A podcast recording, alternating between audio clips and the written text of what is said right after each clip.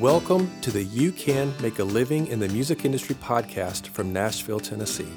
I am your host, John Martin Keith. Celebrities, working class musicians, and people who work behind the scenes in all areas of the music industry will share their stories, encourage you, and give practical advice of ways you can make a living doing what you love in the music industry. This episode is brought to you by Edenbrooke Productions. Edenbrooke Productions is the company I founded to help musicians grow in their craft. Are you a songwriter, but maybe you've been told your songs aren't quite there yet? Or are your songs ready, but you don't feel stage ready? Or maybe music is your passion, but you feel imprisoned by your day job and you don't know what to do next to make your dream a reality? Well, Edenbrooke Productions is here to help. We offer consulting services via phone call, Skype, and FaceTime. And for the You Can Make a Living in the Music Industry podcast listeners, we're offering an introductory one hour consultation special. Click on the link in the show notes to contact me, and let's get you making a living in the music industry. Hey, everybody, welcome back to the show this week. This is the final episode of season three for You Can Make a Living in the Music Industry. Thank you guys so much for an amazing season. Thank you for joining me all this way, for following me since season one for most of you guys, and for if you're just joining now in season three, please go back and check out season one and two. There are many, many episodes full of amazing information and amazing guests I would love for you to check out. But as we wrap up season three today, I'm excited to finish this season with my friend Tom Golly, who's a Christian music artist. He's a successful independent artist who has had a lot of success touring and working the festival circuit on his own initiative. We're discussing how to reach out to churches and music festivals as an indie artist when booking tours and how to have the best chance to make it on the main stage of festivals.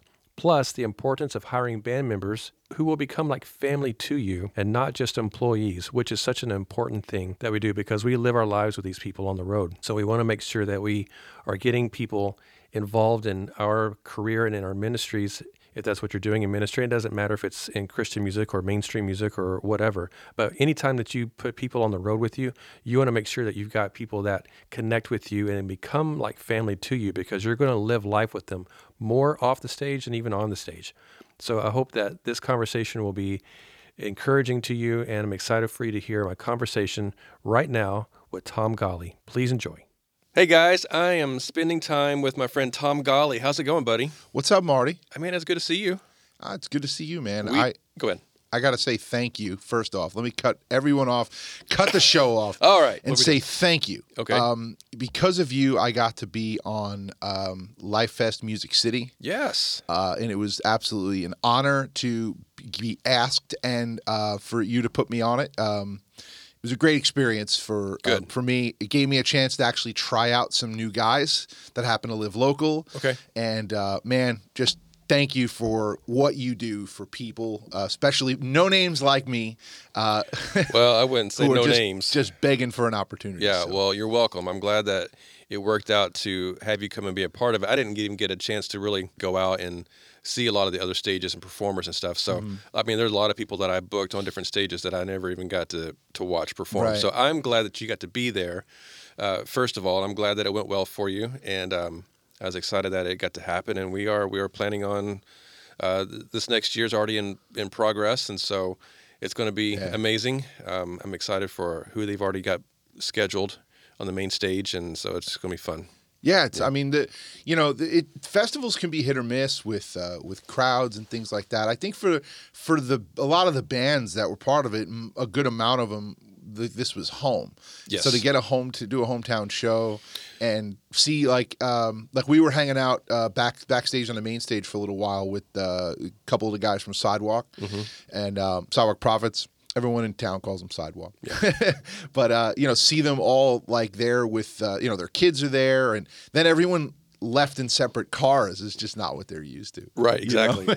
Well and what's really cool is that this life fest music city is the first major christian music festival in tennessee ever and this past year oh, wow. yeah and that's everybody's like wait is that is that right? Are you serious? Yeah, because everyone, I think everyone talks about, you know, how uh, you have you have CMA Fest that goes on here, and then they had they, used to, have, they used to have GMA yeah. week, GMA week, and I think people imagine that to be like these big I, I think the people that don't know what that is, myself included at one point, I always thought GMA week was this huge thing. It was. And it was, but it wasn't like a festival or it wasn't like like a like a Bonnaroo festival of Christian gospel No. music. It wasn't No, that at it, all. it was leading up. I mean, it was the, the week of Gospel Music Association Week, is GMA week, and that was all these conferences and all the artists coming in town and all the big wigs and all this mm-hmm. kind of stuff, and all the fans coming together and doing little shows here and there and that kind of thing. That would lead up to the Dove Awards was the big. That was the big ending, and it was always back in in the in April in the spring Yeah. for decades. That's what it was. And then a few years ago, I mean, the the music industry itself has changed. The Christian music industry definitely has changed, and things are just are not what they used to be for anybody. Yeah. Um, and somewhere in that process, um, it got moved into into the fall, into October, and so. And I'm in Christian music. I mean, this is what I do for a living. yeah. Um, and every year, the Dove Awards are like, oh, Friday night, the Dove Awards come in. I'm like, wait, it's, it's going to be this week? Like, I don't even know when things are happening anymore because it's just not, for better or for worse, for whatever reason. And I honestly don't know the answer to that. Um, it just doesn't, it's just not as big of a deal as it used to be as far as the whole GMA week, this big lead up to the Doves. Yeah. Um, which, for people who are not familiar with the Dove Awards, it's like the Christian music version of the Grammy Awards, that kind of thing. So, um, Which it is, I mean, it and we, what it is. and we can dive pretty deep into the questions of why, what, like, why isn't there a GMA Fest anymore? Why isn't there, you know, uh, why isn't it bigger than it ever was, and it, rather than just sort of be non-existent? There's a lot of things that have sort of fallen away, even.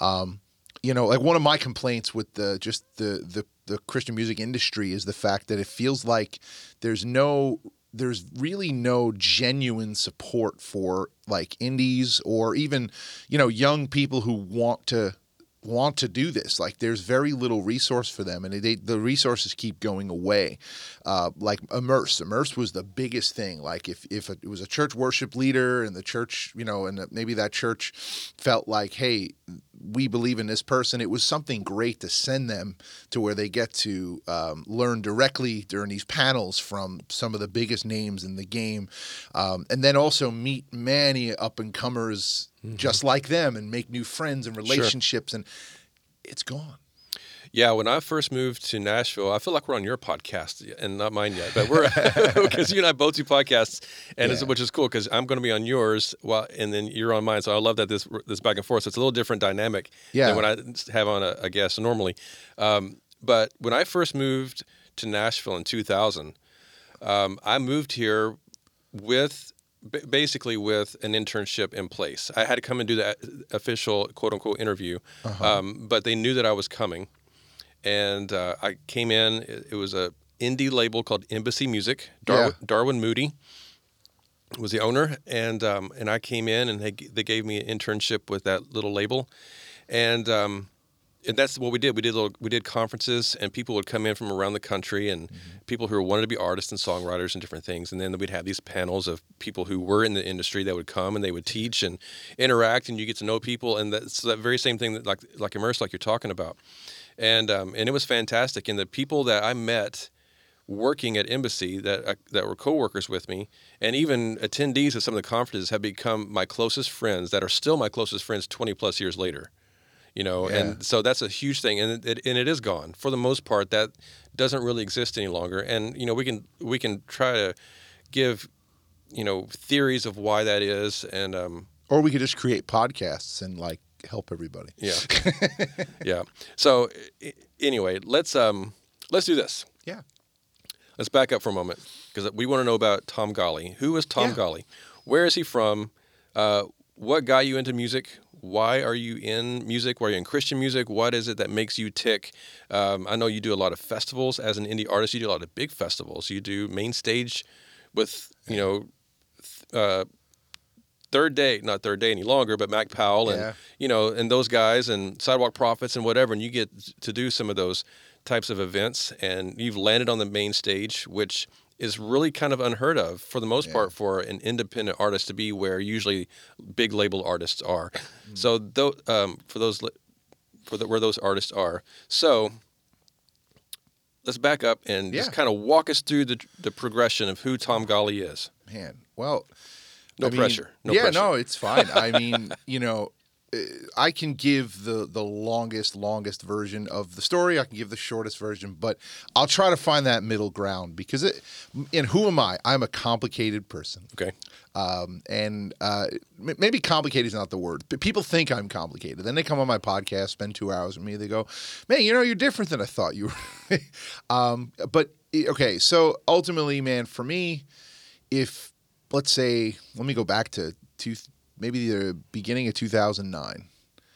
And at that point in my life, um, man, if you would have told me I'd be uh, a Christian, let alone a singer, I might have fought you or roasted you or, you know, had some choice words that, uh, you know, I can't really say on this podcast.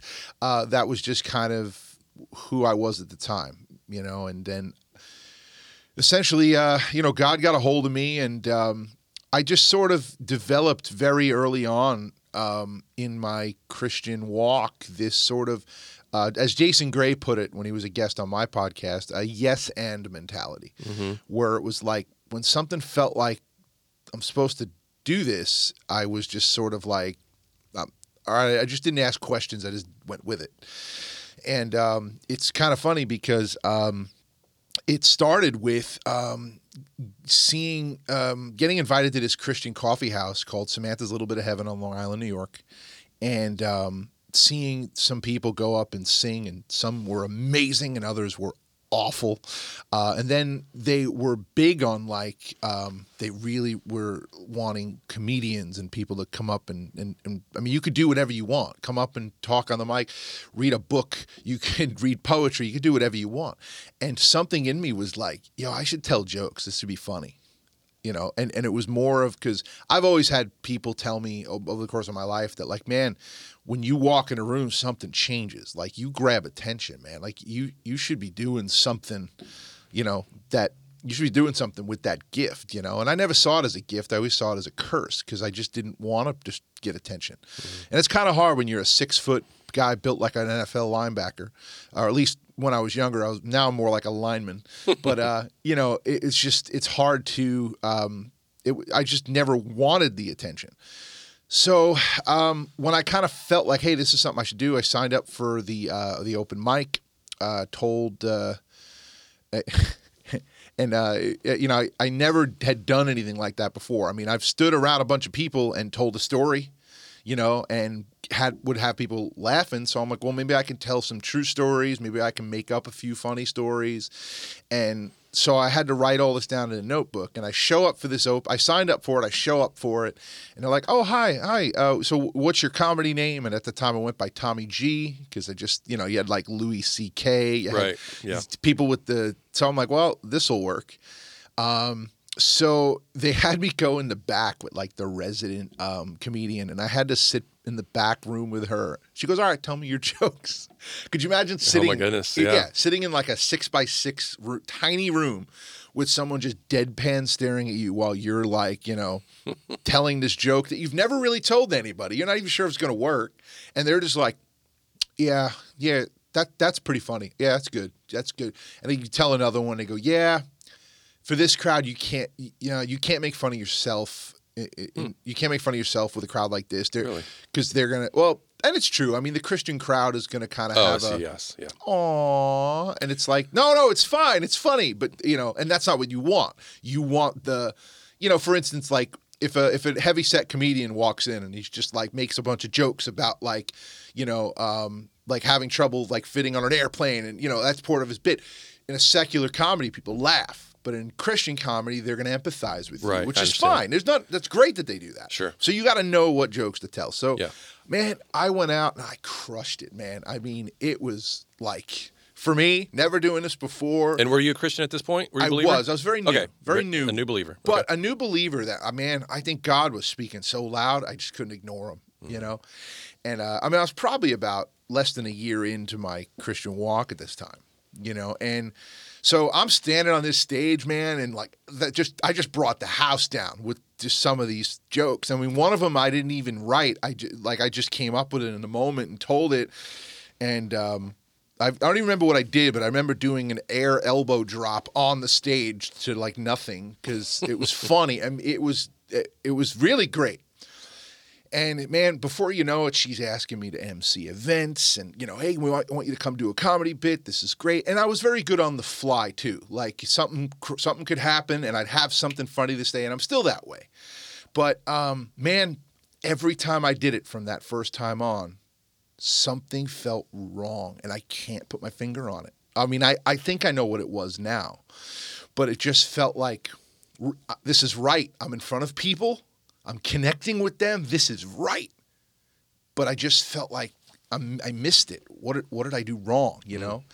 And it was only a couple of months into doing this. Um, I mean, I had like the, the, some of the pro guys who would come in who were killing it at comedy clubs all over the town were coming in and we'd get into conversations and I would even give them a suggestion on a joke and they're like, that's brilliant. Mm-hmm. Wow, dude, we should write together. And it's like, maybe I'm supposed to do comedy. This is fun. Because I was a UPS driver at the time, man. Like, I hated my life. I was like, all I'm doing is delivering packages, punching a clock, you know, and my life was chaos just around, and it came to a head. And then Jesus stepped in and mm. was like, whoa, I'm free from all that now. And I was just chasing him, you know? And, uh, it was just c- crazy because now, uh, now the last time I ever did a comedy set, and it's to you know I've had people go, man, you know, you know, you could do both, and I'm just like, well, no. God, I, he spoke to me super loudly. In in the mo, I mean, I don't think God ever just comes to us and goes, uh, you know, son, I uh, want you to do this. It's not how it goes. It's just like you clearly know the what the pull of the Holy Spirit feels like. Yeah. And this was that hands down. Okay. Um. So the last time I did a comedy bit, uh, I had finished up uh, I just finished up this set, and man, everyone's laughing. Right? It's great. I brought the house down, but it was weird because what my eyes were seeing was a bunch of deadpan stares. It was the craziest thing. I I heard the laughter. Mm-hmm. And for a quick second, I just saw like, I mean, I, and I wish we were on camera because I can kind of show you, but everyone was like just, mm-hmm. just almost just face. like, what the heck are you doing? Now, you know, some might argue, oh man, that was just, you know, that that's just uh, uh, fear. That's the enemy. But what they don't know is what happened as the very beginning of that set.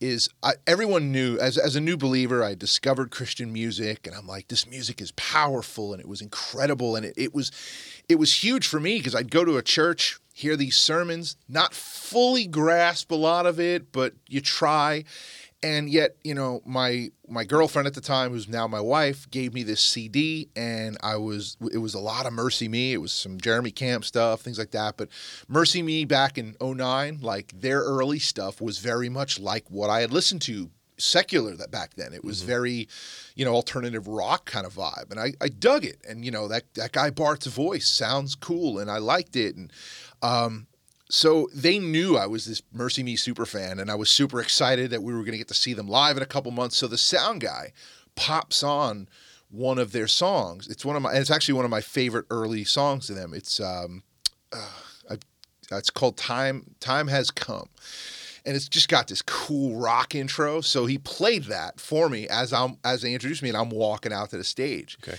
And man, something in me was just like, grab the microphone and sing it like sing along, do it, you know. Mm-hmm. That ain't something I had ever done and was was about to do. You know what I mean? The you clo- never done it before? Heck no.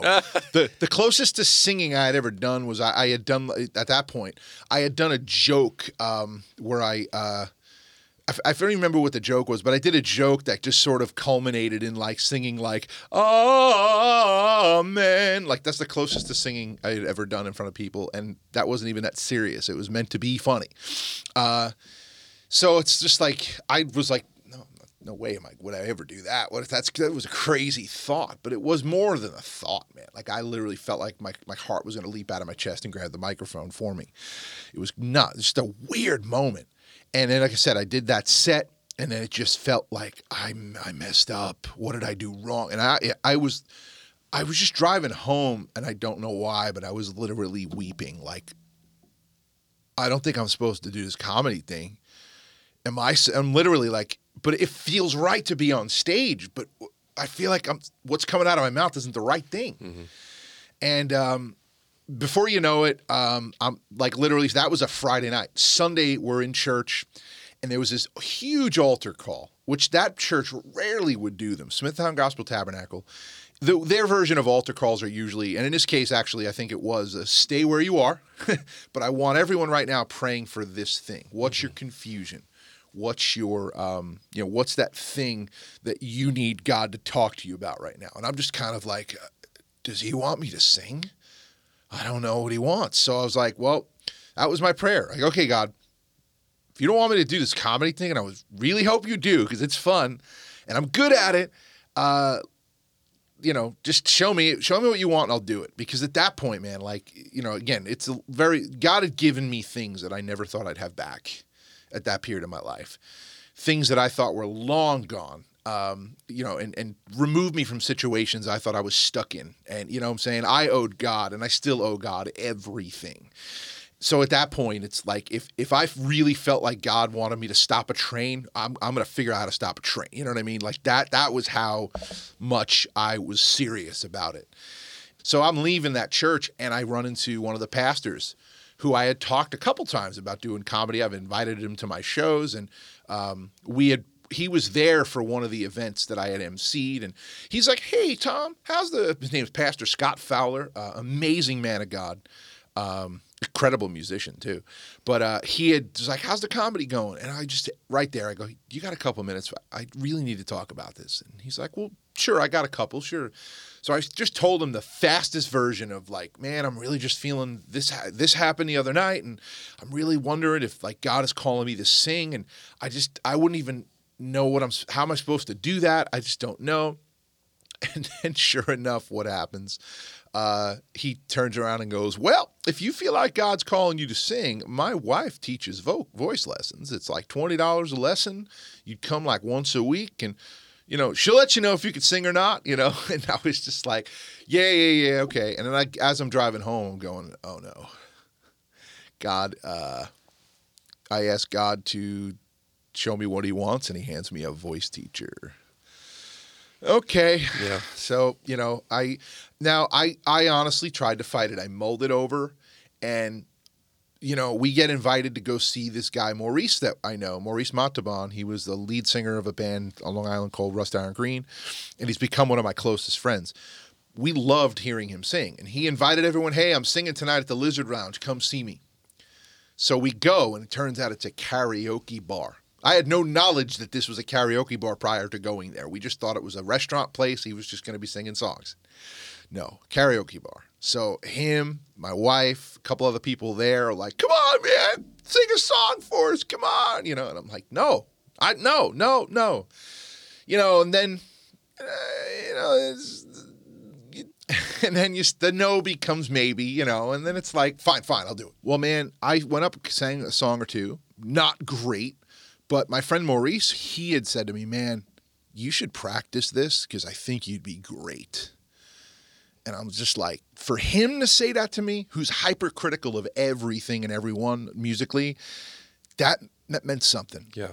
You know, and I just kind of pursued it. And it was tough in the beginning. People who had come to expect and want jokes, like people thought the first time I went up to sing a song, Marty, they thought it was a joke. She's like, "Well, Tom's going to sing a song for us." Everyone starts laughing already. Yeah. oh, what's right. what's he going to do? Yeah. well, I just okay, kick on the track and start singing. Uh, I stand amazed. Um, the the the Bart Millard version of you know of that. Mm-hmm. And people were weird about their applause because they're like, "Where, where, where for the punchline? Where is it?" You know, and for a long time it was it was tough to go like I'm doing what God's calling me to do, and people are going, "You should do the comedy." Yeah. Even the owner of that place sort of had like a. At one point, like as I was doing this for like a year, I was getting part of being part of events and getting to sing. My wife was like a, my my backup like co-lead singer. Sometimes we do casting crown songs, you know, where there's a female lead. Yeah. And it was this fun thing we started to do well with and but this place that it all started and she didn't want me anymore. And it was like why? And she was like well i felt like a light went out when you know when you stopped doing it. And it was, she was, she was kind of a little discouraging. Um, I mean, we've we've talked about this ever ever since, and you know, she we both have just kind of come to a place of like, man, that was a crazy time, wasn't it? You know, but for me, man, it was it's just been a journey of following God, and man, how I went from that in 2009 to 2018, 19, 20, sharing the stage with people that I've paid a lot of money to go see right. at concerts has blown my mind. So let me ask you this: When did you decide that you're going to pursue music as for a living, and then and make the move to Nashville? Ooh, that's good. Uh, so that was in 2014, um, and I have my wife to thank for this. Is um, you know we we we were we have been dating for years, and it was one of those things where it's like, you know, we've been dating a while why aren't we married yet? Mm-hmm. you know, and it was just one of those things where it's like, well, my wife was very clear, like, well, I don't, I don't think you're willing to leave Long Island, and I don't want to live here the rest of my life. So she's like, you know, I, I would need some assurance from you that we're gonna, that we're gonna leave here, you know, and, and at that time, I'll be very frank, I had no interest in leaving. I always just was like, hey, I'm this Long Island boy you know, I fish, I I I go crabbing, I you know, and and at that point I was a little bit of a big I was becoming a pretty big fish in that town. Like there wasn't somebody involved in Christian music on Long Island who didn't know who I was. You know, and I was enjoying that. It was just, you know, and not that I was better than everybody. I was I was doing I was facilitating things. I was contacting churches saying, "Hey, we want to have an event." Cool. I'll bring the PA. you guys get us some volunteers. I'll book the bands. We just need the space. And I was creating events and opportunities. And uh, sometimes I was finding out a friend of mine's band or a band I liked was playing at a church that I knew the sound system was awful. And I'm like, hey guys, can I do sound for you? Just because I wanted that network. I wanted to show people, hey, look at the quality that I can help bring to this as a sound person. Yeah. I just wanted to build an industry on Long Island, as there really wasn't. And I was doing that. And here I am with this woman who's asking me to give this up. And I'm like, no, I don't think I, I, I and honestly, I, for her, I, I would have given up everything. So, um, we, we, you know, and the big question for me in that conversation was like, well, where the heck are we going to move to? You know, and she threw a few places out. And I'm like, why would I ever want to live there? let's start thinking about places to go visit at very least, you know? So now Nashville had not been on either of our radars, period, you know?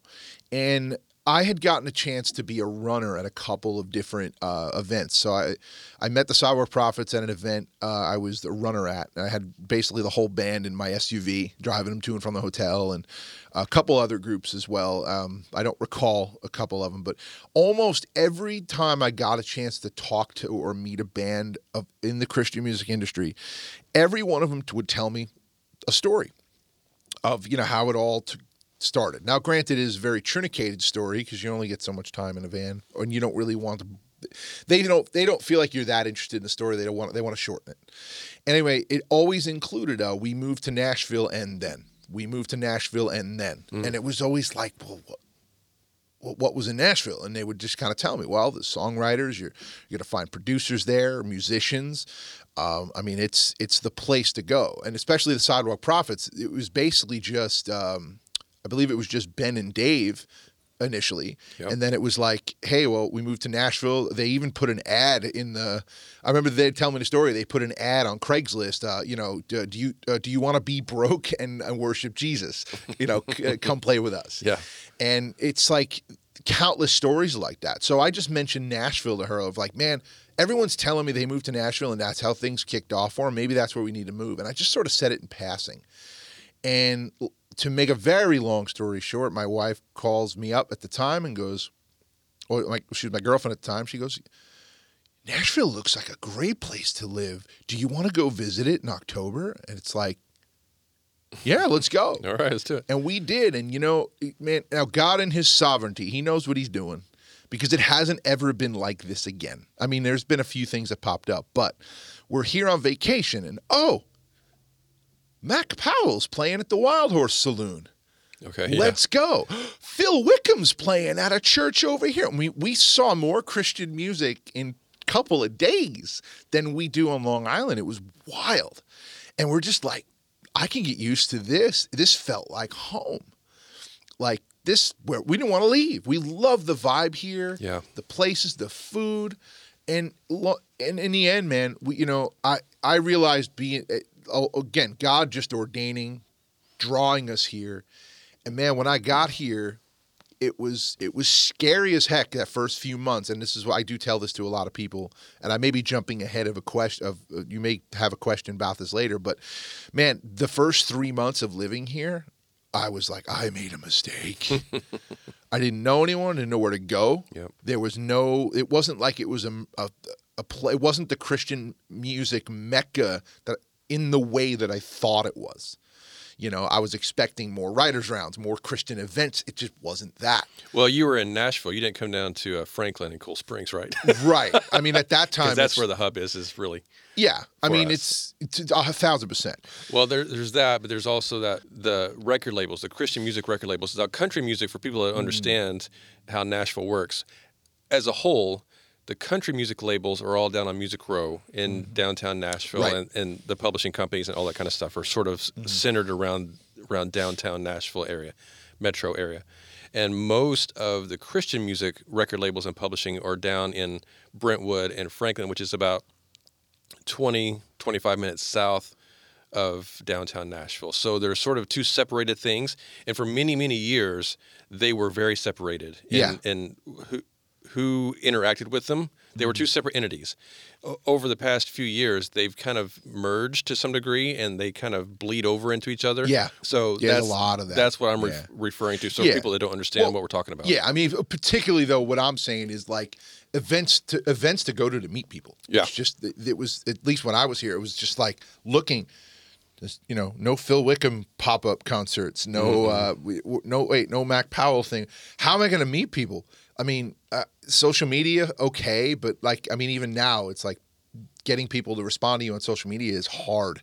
Um, so it was. It, so the first couple months here were like, what did I do? And then, man, I got a little lucky. I came across a ad from a guitarist from a Christian rock band at the time was We as Human. Uh, it was uh, Justin Forshaw uh, offering guitar lessons, and I'm like, well, you know what?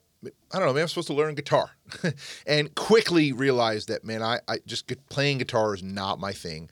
I can play a little bit. It's just I don't enjoy it at all. Um, I, I'm a New York guy. I, I talk with my hands, so I sing with my hands too.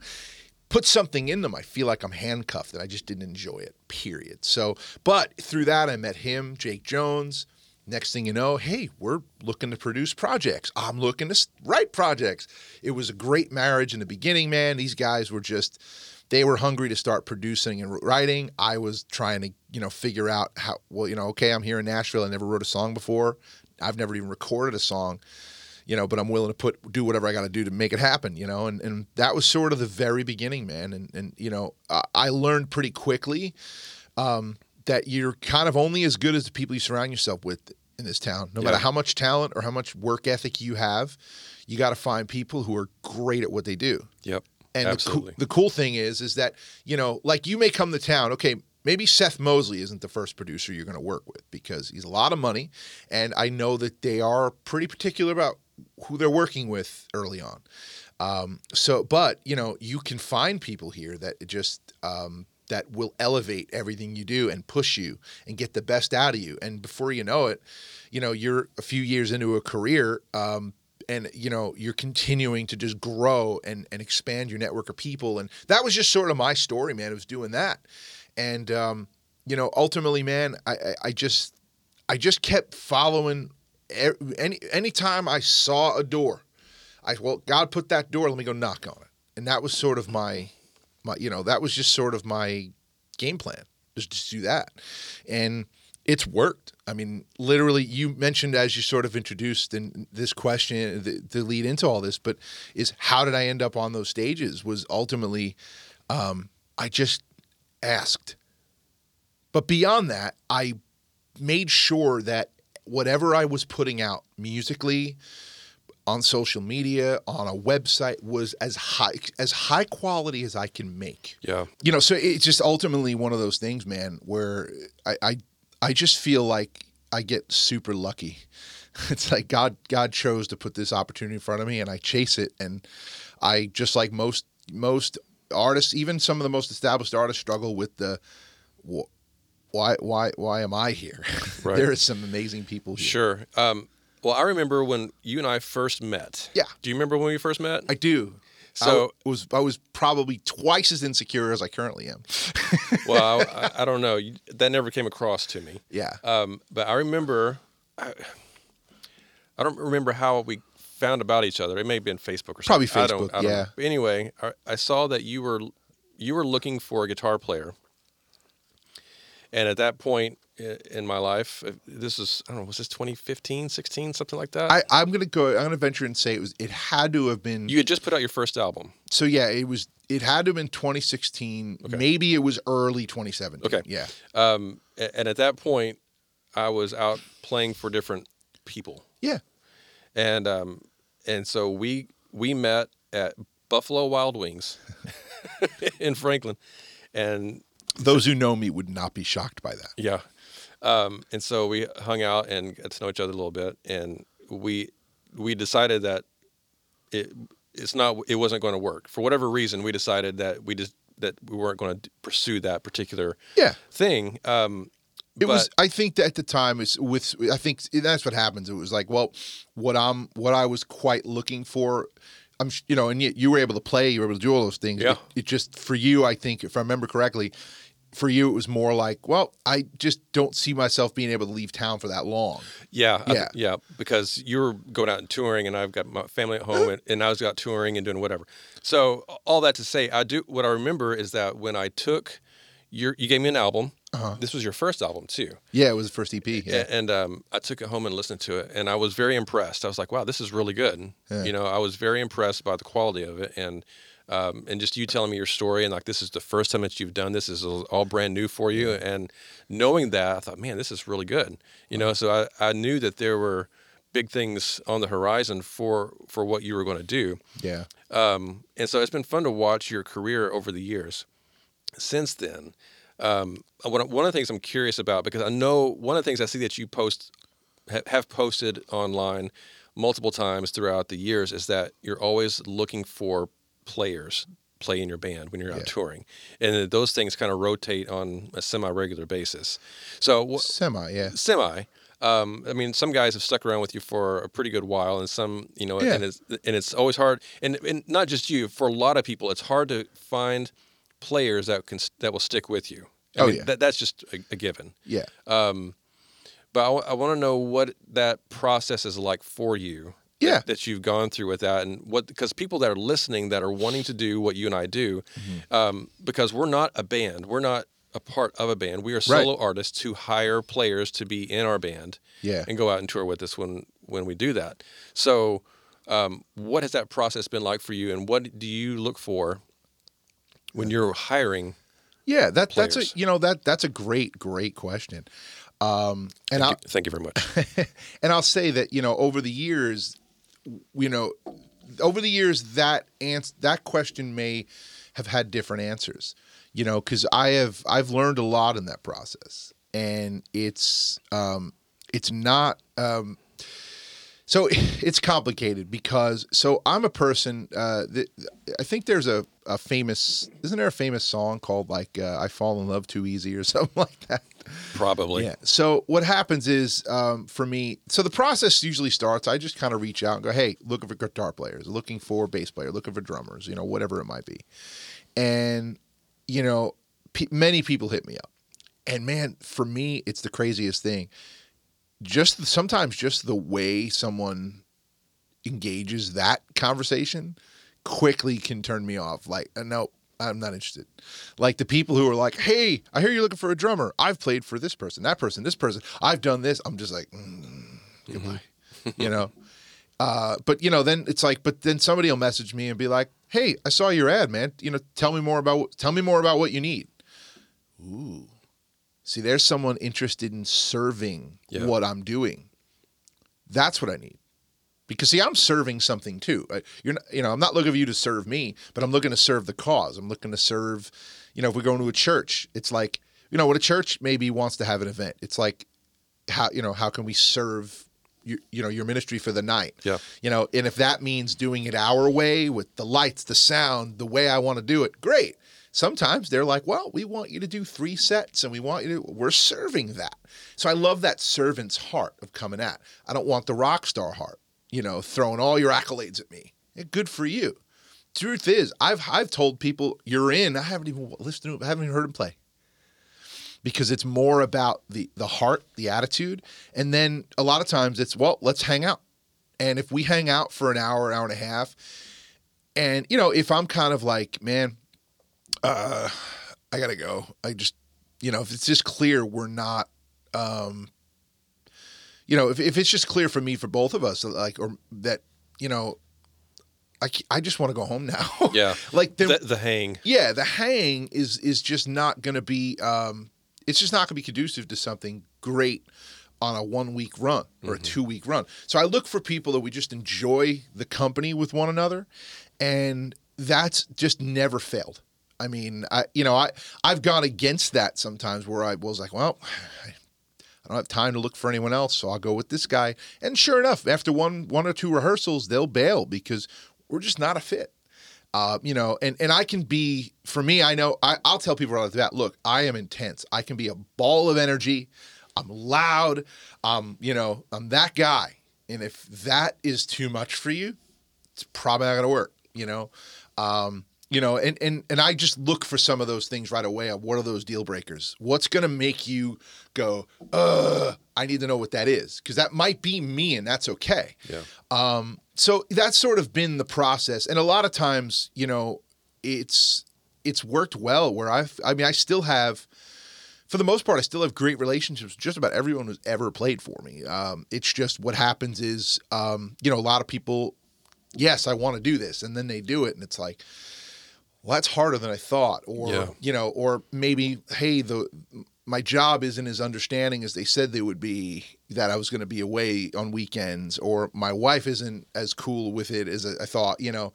Um, that's typically the the issue. I've I don't I don't think I've ever had anybody been like, you know, I don't like playing for you. Goodbye. Like it just doesn't really boil down to that. I mean, sure, mainly it boils down to some people just don't want to travel. Some people don't like.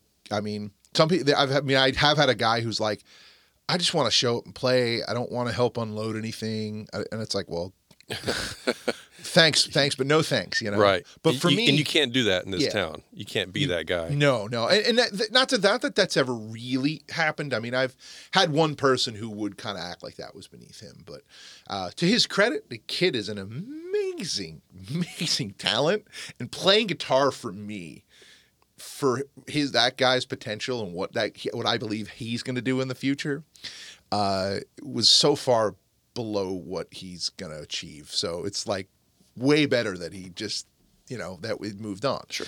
But uh, it's just been it's been awesome, and I mean I've had guys that were gonna play for me that was, I was excited, and then Austin French came calling, and it's like, yeah, go do that, man. Like absolutely. But for me, the the reason that I've had to rotate is then just life changes. People people move places. They focus on different things. They just can't be available. Mm-hmm. So what I've always tried to do is make sure that I had multiple people to choose from. I kind of look at it like a um, it's almost like a like a like an NFL team, if you will. You know, you got your for the if I have a youth event, I have certain guys that I'm like, they're right. This guy on guitar is perfect the energy he brings to that youth event. Hey, if it's a simple church worship event, I got these other two guys fit that mold perfectly. I don't need the boisterous, energetic guy for that one. Um, so it's nice to sort of have like you know different guys to plug in. That's interesting. Yeah, that you. That's interesting that you have different personality types for different venues. Yeah. I, I, that's sort of how I have it in mind sometimes. Yeah. But for the most part, I mean, I have my, I mean, pretty much right now, everyone that plays for me, like, for instance, I have a guy named Randall. If it's acoustic, uh, he, uh, acoustic, he's like my go-to with with local, especially local or short acoustic runs. Long runs aren't really his cup of tea. So if it fits that, he, I, I, he's a go-to because he's mm-hmm. always solid. He's going to rehearse he does he does everything you ask of him. He's he's phenomenal in that regard. Um, you know, and then there's just again, yeah, there's there's different and the the best part about it is is the guys that I bring into my crew, no one gets their feelings hurt if I yeah, I go I'm going to go with Jonathan on this run. Oh, cool, man. Yeah, but if you need me, let me know. Mm-hmm. I have a guy who plays guitar for me, who can in a pinch play drums. Can play bass. He can even sing a little bit, but he doesn't like it. but um, you know, I've talked to him about, "Hey man, I was like, how would you feel about maybe being the sound guy next year uh, on some runs? And he's just like, yeah, dude, cool. He's just happy to be part of something and serve it and you know use many pieces of his talent. There's no uh, what unfortunately there's no better way to say it, but there's no butt hurt in that. And those are guys that I want. I want guys whose feelings aren't hurt if I go another route. Or I know it's your favorite song to play, but it doesn't fit this event. I'm cutting it. Like and knowing, or hey, I love your idea, man, but not this time you know, it's having guys around me that are not going to have their feelings hurt. But ultimately, it just, I mean, everyone just, I don't know, man. Like, I, I love the guys who play for me, and that is a problem for me. I fall in love with some of these guys to the point, man, where like they feel like family. Sure. And it's hard to let them go. I had to let a guy go a couple years ago that was like, he was my boy. We went every, we, we hung out a lot. And it just got to that point where I realized, man, like, the, you know, and someone kind of pointed out, like, you know, he wasn't great at playing acoustic guitar. He was he was a pure electric guitarist, and that would hinder me because it's like, well, I want to do this acoustically. It's just not something he was very strong in. Mm-hmm. So his limitations became my limitations, and I'm like, Uh, that doesn't work, you know. And then he was also going through a season of stuff where it was like, man, you need to focus on that. You can't do the music thing, and what I had found, which was hard for me, was I found I had other guys come in and play, and it's just now I get it why it's t- it's hard to be an NFL coach when your quarterback who's been living and dying for you week in week out, and this young rookie comes in and rips it up. How do you how do you go back? You can't. You just can't. And that's sort of what happened there. And it that was tough. And that's a um, you know that that unfortunately relationally is it was hard to do. It was hard to deal with. And I'm still like, I still want to like call him up and go, come back, bro. I want to hug you because I still do care about him. But, sure, of course. You know, it's like that's been the challenge. And then I've had people just decide, man, I just don't want to do the touring thing anymore. And it cuts so deep, it hurts because it's, it's a relationship that's that you feel like is ending because for the most part, for and the other hard part is realizing you love some of these guys like family and it's always been business for them. Right. And it's like, oof, okay. You know, so so I, I've had to learn how to navigate that because that's hard for people. Sure. You know, and I think it's something that we all struggle with because f- for most people, most artists, when you have guys that play for you and they've been doing it for a long time, they yeah. are like family, and it's true. Uh-huh. I mean, and it goes both ways. Yeah. When you're playing for someone, you know, you're their brother. Yeah. You know, you're like brothers. You are like family. And you are, I mean, you're brothers in Christ, yes, but it's like you physically feel like, you know, because you're living life together. And that's that's what the church does. Yeah. You know, so you are living that out. You're living out what the church does in a very concentrated, compact s- scenario with four or five people, you know, on a regular basis. Yeah. So, I mean, I think that's normal um, to have that have that reaction, have that feeling. Yeah. Um, you know, as an artist, when you're hiring people, it's like, okay, yeah, you're hiring you're hiring a player for a job, but at the same time, as that relationship develops, they do become like your family, you yeah. know, and you are super close knit. And when it when it goes away, for whatever reason, you know, it's like you're pulling a piece of you out is is yeah. leaving. You know, it's like it's it's like a death to some degree, um, depending on what that relationship is like in the process. You know. Yeah. So I understand that. Yeah. Um, it's what? it's more family than it is business. Yeah. To a, to a very large extent, I believe. Yeah. Oh, 100 percent. And you know, the the the other thing that I would say that has made me it has made me successful with guys who play. So you know, like most bands, I've used, uh, you know, I do utilize tracks to fill a lot of gaps. You know, um, I mean, that's sort of the norm these days. I mean, I, I don't know of any like act that I've ever played with that didn't have a track rig sitting there, you know. Except for me, I don't. well, I mean, and, and, that's and that's totally fine. I mean, yeah. I'm, I'm mainly talking like the no, CCM pop kind of thing. It's it's just super rare. But um, what I find is there's a lot of solo artists who go out there and literally the drummer has to play along with the track exactly as because the drums are still in the track. Mm-hmm. or like they or they brought a bass player on but he's still playing bass over a track that has bass in it which makes zero sense to me. You're asking guys to be a stage prop. I don't think that's right. I think it's wrong and i'm not i'm not ashamed. If you're listening to me say this and you're like i do that and you want to defend it no dude you are making it a miserable experience for a musician that you hired to come out and play for you because they don't get any artistic freedom. They don't i mean they could not play can unplug their their their their instrument and no one would know. That's not fair. How about we pl- unplug your microphone and um, you know have you lip sync if you don't already? Um, what fun is that what, so when when these these these these artists that complain they can't find guys because they're not fulfilling anything and so i've made it a point man the drums you hear, unless it's necessary, maybe there's an 808 playing along with the kick drum or something in the track, Yeah. that makes sense. But no, by no means am I going to ask my drummer to like not enjoy his version of how to play my song. And my, I have a rule with everybody. I go, look, you don't have to play it like on the record. Just make sure it feels the same way. Mm-hmm. You know, I mean, the song's conveying a message that has to come across. If that means you want to play, you know, you want to kind of play this different little part instead of what's on the track, as long as, and, you know what, in cases these guys have done this, and I'm going, wow, why isn't that on the record? Mm-hmm. Yeah. Love that. My drummer's like, hey, what if I, what if instead of this fill, I did this? I'm like, you just made my live show twice as good. But instead of making these guys be like just stage props, let them do their thing. And and and that's the thing. I've always live treated it like a band. I've been like, hey guys, Right. so I got this transition that I want to do, and I tell them. And then I've had a drummer go, dude, that's cool. What if we did this? That, that idea is better than mine. Dude, love it. And like we have a way I introduced the band that was uh, it started off with an idea I had. I said, here's how I want to do it. And then my drummer goes, dude, we should do this. I should play the beat for uh he's like, I should play the beat for um like Billie Jean, uh the, the Billie Jean song uh um by Michael Jackson, you know? Yeah. Dum, gat, dum, dum, gat, you know. And then uh, you know, I introduce him. And then I say on the bass, and then um, bass player, doom, doom, doom, doom, and you know we just keep adding the parts. Yeah, just layering and it then, out. Yeah, and I'm like, another hand for my band. These kids are not my sons. Everyone laughs. Ah, uh, there you it is. know, and then uh, it- it's morphed into something else, man. Now we now now the guys kind of do something a little different, and something new we've added to that whole thing is, and I probably shouldn't even say this because it's supposed to seem like it's spontaneous, but that's fine. But my guitar player starts. Uh, like instead of the trash can ending, they morph into a trash can becomes playing the end of Jesus Freak.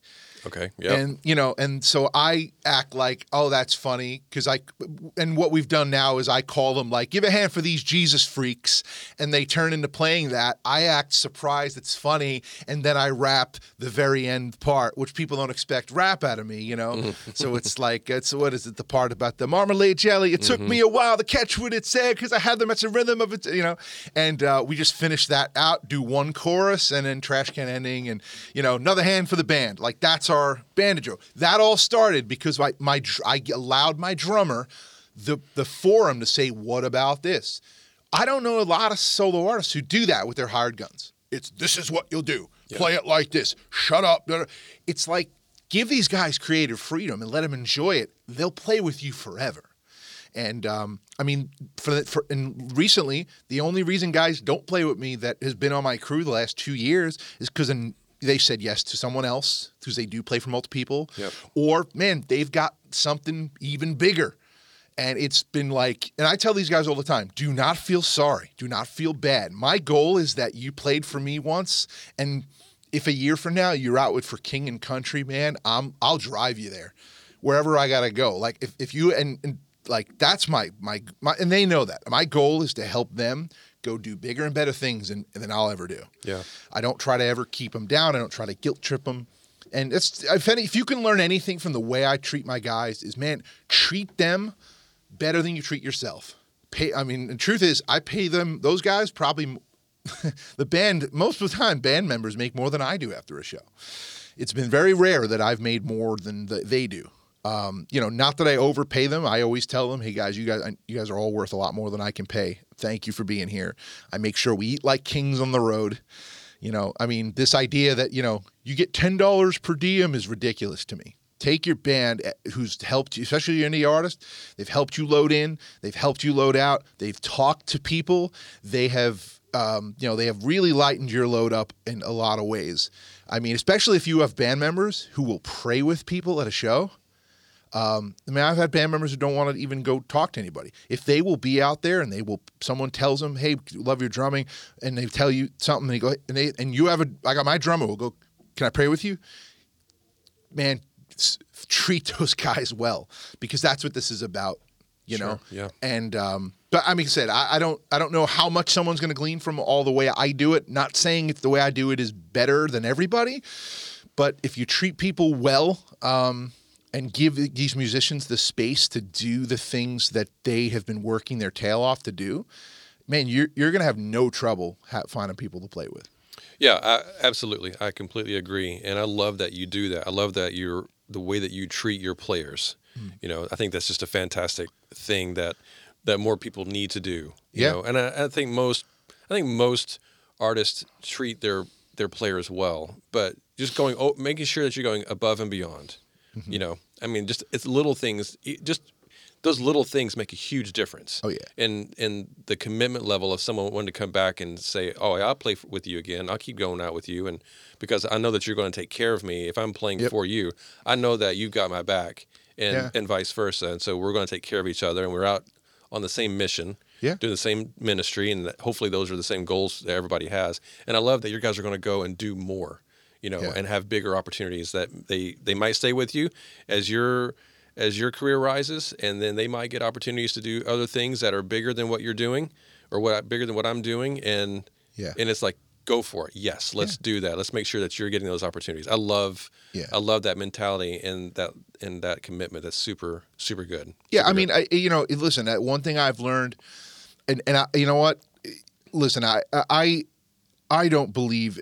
I there was a time where I used to tell to people I'm a self-made person, and then I realized that nobody's self-made.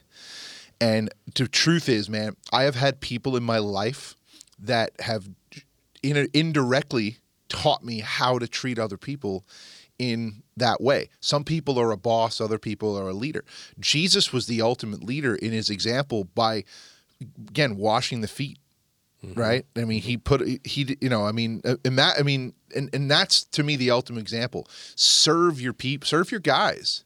Serve your people uh, you know, I mean, even though it, everyone knows like for in Jesus' case, this is Jesus. He does not have to be doing this. He shouldn't be doing this. But he feels like, no, this is my opportunity to serve you as you have served me. And that's the way to do it, man. Like, I mean, again, I've had people in my life who have been, you know, sort of that that alpha that alpha guy didn't have to sit down have you know hey come, just just come hang out in my office with me for a while man like you know you clearly just need like he, like I remember this this guy John that that I, uh, I mean he's like a brother to me, but there was a period, man, where things were really low in my life, and you know he was willing to, I mean. I was going to buy a truck, and he was a little worried about, like, oh man, you know, it is kind of old. It is, and he had had the same truck, and I'm like, well, I know you're busy. Would you would you be willing to check it out before I buy it? He's like, yeah, let's go. Like, we hopped in the car right then and there for me. Uh, he didn't have to do that. There was no personal benefit for him. He genuinely cared. And you know, my job at that time in you know was was like to make him money. I was that kind of an employee, more or less an employee of his. Mm-hmm. And he didn't have to do that, but he he looked and that was how it was his MO. He'd look out. If you were in his circle, he's going to look out for you. And I re- always remember feeling like that's a guy that I can turn to no matter what's going on in my life. And he very well could have always treated me like, you know, well, you're just here to benefit me. That's what I pay you for, right? But he oh he took it to another level. We're we're we're like brothers to this day. He is still one of the greatest men that I've ever had the the the pleasure of knowing, and it's hit leadership examples like that that have made me, you know, like my drummer. Even after uh, it was looking like he was going to be getting an opportunity um, to play for someone in the country world, Um, and he still might end up with that opportunity. Things have got, you know, just kind of been in flux on that. But he had kind of told me, hey, man, I'm going to kind of go that route. I don't know that I can make myself available. No problem. You know what? He happened to call me one day. Hey, man, I'm, I'm going to have this procedure done and I don't have anyone, anyone to take me. Uh, would you take me? Hmm. Yeah. Because why? Man, whether you're actively playing for me, might play for me down the road, whatever it is, man, I got you. Yeah, it's friendships. Know? Yeah, it's friendships. Like, and and for me, it was amazing because look, I I come from a, a background in life where man, I had very few real friends in my life growing up. You know, because I learned at a young age, you know, sometimes having the wrong people around you could cost you dearly, and most you know, like my dad used to always tell me as a kid, like they're not really your friends. They're not really your friends. And you know what? He was right 99% of the time. Um, so I think I've always longed for those real close friendships, you know, and finding them in this way has been wild. I mean, we did a Christmas episode two nights ago right here in this podcast studio. Um, we happen to be recording this in my studio today. Yep. But uh, we had to have that um, right here. And man, like the the five guys or the four other guys that I asked to be here, I was like, hey man, we'd love to have you be here, do like a Christmas party episode, and we'll just sort of talk about what life is has been like playing for me, and like you know, you can make it's their opportunity to roast me a little bit. a lot of the funny things that have happened, I'm, I was good with it. But man, it was the greatest four and a half hours that we've all had in a while because we, we, played a card game. We filmed that. That's going to be coming out on the special too. But it's like they all instantly, yes, oh man, I got something going on that night, but I'm going to move it because I want to be there. And it was like, and the cool part wasn't just for me. None of those guys knew each other prior to playing for me and they're all like BFFs. One guy flew from Minnesota to be here for it, wow. you know, and couldn't wait to see Chris. And Jonathan couldn't wait to uh, see Nathan again because they only hung out that one weekend. And it was like you you would have swore we've known each other for years. And it's like being part of building that and being part, even if I remove myself from it, everyone's like close. That's the satisfaction. When I'm at the end of my career, I know I'm going to look back on a lot of the connections I was part of helping make, part of the moments, the laughter that we're never going to forget. That's what it's all about. And that's the thing, man. If you're and if you're listening to me talk right now, build a family, not employees. Build something that's all about you know that's all positive and enjoyable because literally maybe 5% of the time that you're that you're going to be doing music is actually performing music. Right. So, yeah. you know, it doesn't matter. Like when you have guys come and audition, like, I'm sorry, but if the first thing you care about is how well they can play their Mixolydian scales or whatever it is, you're probably missing the boat. Because I've, I mean, literally, my drummer, the first rehearsal he came, he was terrible. And I'm like, I don't think this is going to work. So I called him. I was like, hey, man, that rehearsal wasn't great. He called me out and went, well, you know what? you didn't tell me what songs to know. You just said, here's a list of my songs, learn a few. He goes, I'm I'm not good at that. You he goes, I, I need you to lead and go, I need these you need to show up at rehearsal and play these five songs. He's like, because then I can laser focus on those five songs and I'm gonna nail them. And I went, you know what? Okay. Gave him the songs and said, All right, we'll uh, come over in two weeks, we'll we'll try again. Boy, did I almost make a mistake telling him no thanks. Wow. I mean, that dude can play. And he pointed out, dude, you're a terrible leader. you know, like you need to say, this is what I want. Yeah. Not, here's all my songs. It doesn't matter because he, my insecurity allowed me to go, uh, uh, I want him to pick songs he's going to like because I'm afraid he won't play for me if he doesn't like the songs I picked. Not true. Fake, fake thought. Mm. Could have cost me the best drummer and one of the best guys I've ever been on the road with. You know, he's been smart enough to go, hey man, you know, you had a couple people standing there waiting for you and you didn't even see them there because I was so focused on the one conversation. He's like, just be careful of that. Dude, thanks for you, you're letting you're making me better yeah by going hey be careful of that because my, my, my rear awareness is terrible so you i mean i've had people walk away like oh he didn't he ignored me it's like no no so i've like chased people down a hall like wait wait wait i'm sorry i saw you waiting there you know but he'll pray with people there's been moments where he's going hey guys guys guys we should all go pray for that guy over there it's like uh, good awareness i didn't even see that thanks man that's like and i it almost got blown up because of my poor leadership. And I'm so grateful for guys like him. Willing, there's a lot of guys who just would have on that first phone call, yeah, man, that rehearsal really it wasn't great. I just don't know if this is a fit. They would have went, okay, no problem. But he went, well, let me tell you what I think was the problem. You. Whoa, I never had that in my life. Yeah. And he knew I was going through a lot at that time too. Uh, my mom had just been diagnosed with cancer. We had I was in a my main man was going through a divorce. Like things were not feeling good. So he sort of helped resurrect this during that season and I'm grateful. So guys who are willing to push you, guys who are willing to show up and tell you the truth. Don't don't hate the truth, man. You know, you'll have plenty of band members that come and tell you everything you want to hear. When you get guys who are willing to tell you like that wasn't good, man you know, or like, dude, did you know you were a half a you were a beat off that entire second half of that song, and you're like, uh, I couldn't hear anything in my ears. I didn't know, you know. Click was gone. Like, yeah, it was bad. Like, thanks, thanks. It, you need guys yeah, like sure, that, absolutely, or, or girls. Yeah, you know, but that's another story. well, you know? um, yeah, and that's all. That's all fantastic. I, I really appreciate you being willing to share yeah. those, those, details from your perspective and what that that's really going to be helpful for people listening. I, hope um, so. I, I want to ask um, when you started pursuing this, you know, and going out and touring as an indie artist. Yeah. Are you yourself? Are you booking the shows yourself? How or is someone booking them for you? Or did you hire a booking agency? Or if you're doing it yourself, like how are you pursuing and finding shows to go out and book these tours? Okay, so you know, I especially in the beginning, I, um, so early on, you know, n- nobody knew who I was. You know, I mean, here I am, kind of cold, cold reaching out to people, and you know, w- I will tell you a couple of mistakes I made along the way too. Hopefully, again, hopefully this is all helpful to somebody. Um, you know, some of the mistakes that I made early on in that in the process was okay, cool. Now I did handle all the booking myself. Okay. And I honestly think for most people, that's just the way to go um, just because, uh, especially in the beginning, because paying somebody else just to um, paying somebody else to try to sell you when you really haven't done anything sellable yet um, isn't helpful. Uh, in, you know, so w- the best thing you can do is just help m- make people like you. Uh, so what I had done was I'd kind of hit social media pretty hard with just as much content as I could, whether it was you know we're in the studio recording, I'd take a you know take those selfies the the short videos of like the producer. You see every i mean if you're in if you follow enough musicians everyone does this. Right. You know we're in the studio doing this.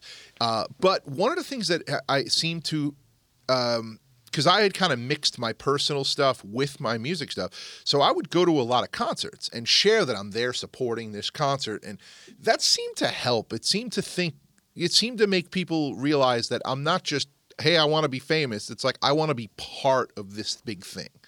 Uh, as a, I'm a supporter. I'm also a, you know help. I'm also here to serve, and you know I I would serve on my church and, and do sound, and I would share stuff of me doing that. Like we had this one young girl singing for us for the first time. I was blown away. Took a quick video. This girl's first time singing. I feel blessed to be behind this behind the mixer, helping facilitate that, and show people that I mean I'm just willing to serve God in music in this way. Um, but ultimately, man, what worked very well for me was making sure that everything musical that people found from me was as high quality as I was able to make it. Um, you know, and again, uh, what I'm not saying is that it has to be higher than everyone else. It doesn't. It just has to be high quality. Um, that means that you know you, your your artwork looks good, your your songs are good, your your um, you know the it's mixed, it's mastered properly, um, and it's presented in in a in a very good way.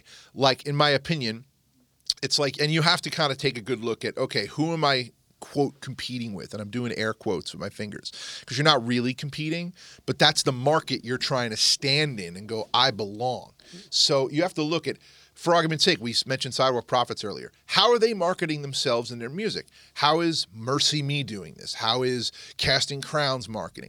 How is, you know, everyone is on the radio. How are they marketing their music and themselves right now? Look at that and then take the things that they're doing and go, okay, like which of these fit me and who I am? I like that they did that. I'm gonna do that too. Hey, I like what they did, but I have an idea to make it my own. And take all those ideas and market yourself that way. And social media is huge in that. And now what happens is when then Oh, then and only then because what you're doing when you're reaching out to for, for someone to book you're saying first off hi this is who i am this is what i do and here's my music here's my music here's links to my socials so that you can see stuff about me.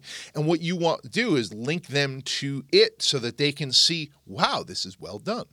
Because let's face it, if you're messaging a church, a festival, or anybody else, so's lots of other people. You need to stand out.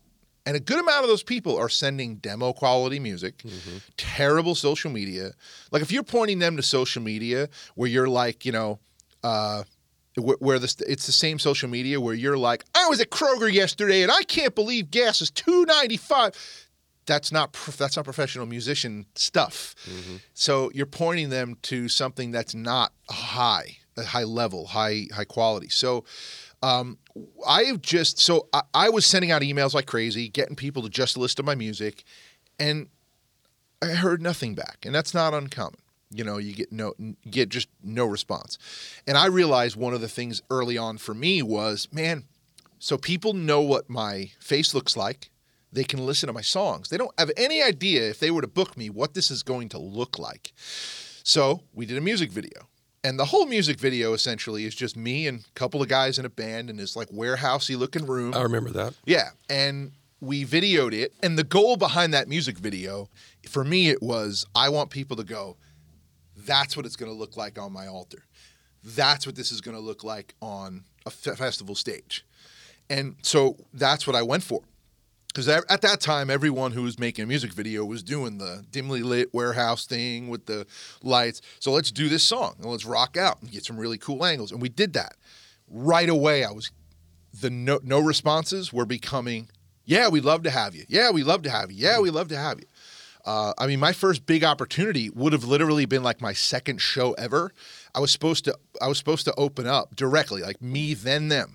I was supposed to open for uh, for for King and Country at a festival up in uh, used to be in Clarksville. Uh, it was the going to be the final year that they were doing this. It was this huge music event that happened right in the. I mean, they had everyone who was everyone play at this thing, and you know, little old me impressed them with my music video, and they were going to put me on before for King and Country. Well, Thunder and Lightning ruined that. And I, you know what though? Funny part, it's just a little side part. I wasn't ready for that kind of opportunity at that time. So as, numb and upset and hurt as I felt, about two years later, I kind of looked back at how far I've come as a live performer and went, I'm really glad I didn't play that show because it just wouldn't have been it like I probably at that time was probably would have been the perfect warm up act for them because just a lot of our show was just all right, we're going to go play this song. There wasn't any of that stuff that makes a show great outside of just playing music. And um, but in this process, man, it's just booking by myself has been the only way it works well. I've had booking agents try to do it, and they it, it you know, and and to be honest, I find most of the quote booking agents trying to that that are out there saying, "Hey, pay us X amount, we'll book shows for you." Man, they're just trying to get a hundred bucks a month out of you, and you're probably not going to get the you know um, you're just probably not going to get your money's worth out of the deal most times. That's my experience. Um, I mean, other people may have different experiences, but ultimately, I feel like you're better off reaching out to people yourself. Now, when you do that, and again, I've learned this the hard way, and this is what I do now and this is what's gotten me on i feel has gotten me on these big festivals you mentioned earlier. Yeah. Is one i've i've i've learned how to craft an email very well even visually. Uh, for instance you put a i'll take a jpeg with a uh, uh, you know just take like a just a regular picture and i have added like what looks like that little play button like it's going to be a video right on the email but instead that actually links quickly to a youtube video if they click it which is fine because if you just click the link, look here, they're not going to do it. But if it's a picture and they think, oh, there's a video, click, boom, links to the YouTube, and now they can watch something, that's been huge. Hmm, interesting. You know, so I've I've done that's one little trick, but man, do not email people with hi i'm so and so and i've played with this band and i've opened for this band that does not matter yep. here's what you got to do. You want to reach out, especially to a church or even, uh, honestly, even a festival. Hey, uh, you know, my name's so and so, and I saw that maybe uh, maybe this is the case. I saw that your church has previously hosted, uh, you know, bands and artists for special events, and we're we're looking to come through your area. Particularly, would love to come to your church. Uh, the, you know what? Um, right now, I have a single out. Like next year, actually, I have a sing- single out called Serenity. Right, and it's like I plan on reaching out to churches, letting people know. I just came out with a single called Serenity. The tour is called the Serenity Tour. And our main message on this tour centers around accepting the fact that we can't change the way things that have happened to us over the last couple years or in our lives. What we can do is we can take control of the things that we can. We can trust God with the direction that He's taken our lives no matter how hurt how, how hard that is or how unexpected those turns are we know we can trust him and that uh, you know there's just no better path to follow than the path that god is laying out before us. Uh, so this is the mess that's the core message we want to bring to an event. And then you know we include lights sound we can even do an acoustic version blah blah blah within your budget. Sometimes i'll add exactly what we're asking for. Other times we're like if you want to discuss this further we'd happy to be, figure out how we can make this work. Your budget, great. What did I do in that conversation? I made them know this is what we're coming to say. Do you want that talked about and said? Mm-hmm. And you know what? I mean, you'll get way more yeses that way than if you're like, I'm a big deal. I'd rather them then click my EPK and read about, you know, those details later rather than what I've shoved in your face. You know, there's nothing better than maybe you see someone on TV, right? You maybe you watch The Voice and you go, "Wow, that singer was really good." You look him up and you're like, "Whoa, I didn't know that was so and so's kid." Or, "Wow, they've got six albums out and they've been on TV. I didn't know any of that." They didn't talk about it on The Voice. Makes you like them better because of the humility. But ultimately, let's face it, when you want a booking, when you go out to show shows, no one cares what you've done. That matters nothing. What are you bringing to this event? What are you bring? What message are you bringing? What is your heart about? Because they can book someone better than you at music. They could book someone who looks better, done more. They could do all that. But no one can quite bring the exact message you're bringing. So that has to be your focus. And if it's not your focus, and you know, you just, um, I mean, you're gonna have a hard time booking things. I think you know and then of course though yes here's my message here's what i want to do but what they're if what you link them to is not high quality like i said an epk that's well documented well put out who you are what you're about um, and yeah sure some of what you've done um, you know because yeah, some people might be like well I've, i got this single and it got 5 million streams to be honest, the church doesn't really care about that if that's what you first tell them. Yeah. But if they find that out, they go, wow, people really like this stuff that's that later stuff. It's that later. It's like oh, you almost got to look at your EPK like that person that walks in the room and goes, "Yeah, that Tom Golly guy, he's legit." That that's the second thing they're going to find. That's going to back it up. Your first point of contact has to be that. And I have just found, man, that just being who you are, focusing on the message, and making sure everything they're going to f- go and look at after the fact is high quality, but also to be flexible as you can. If you can be agreeable and flexible in date, time, format of how you do the show. Um, don't be the guy, and I've been this guy. Don't be the guy who's like, well, we deserve a later slot because we're a bigger artist than that. And that I made that mistake once. My ego got the better of me. I didn't like where I was in the lineup and got kicked off the festival because of it. Um, and then later you know, we we had a good discussion and, and I ended up back on it. But uh, it was just one of those things where like you can't let that stuff be the focus or let that happen, you know. And uh, but booking is just very again, it's it's a very low percentage success rate. Uh, you have to just you have to ask everybody you can. Pay attention to social media. Look at where other people are playing. Uh, because again, if a church is willing to book, I mean, uh, you know, I call them B like B and C level bands. Uh, you know, maybe maybe they're not booking MercyMe, but maybe they'll book Seventh Time Down.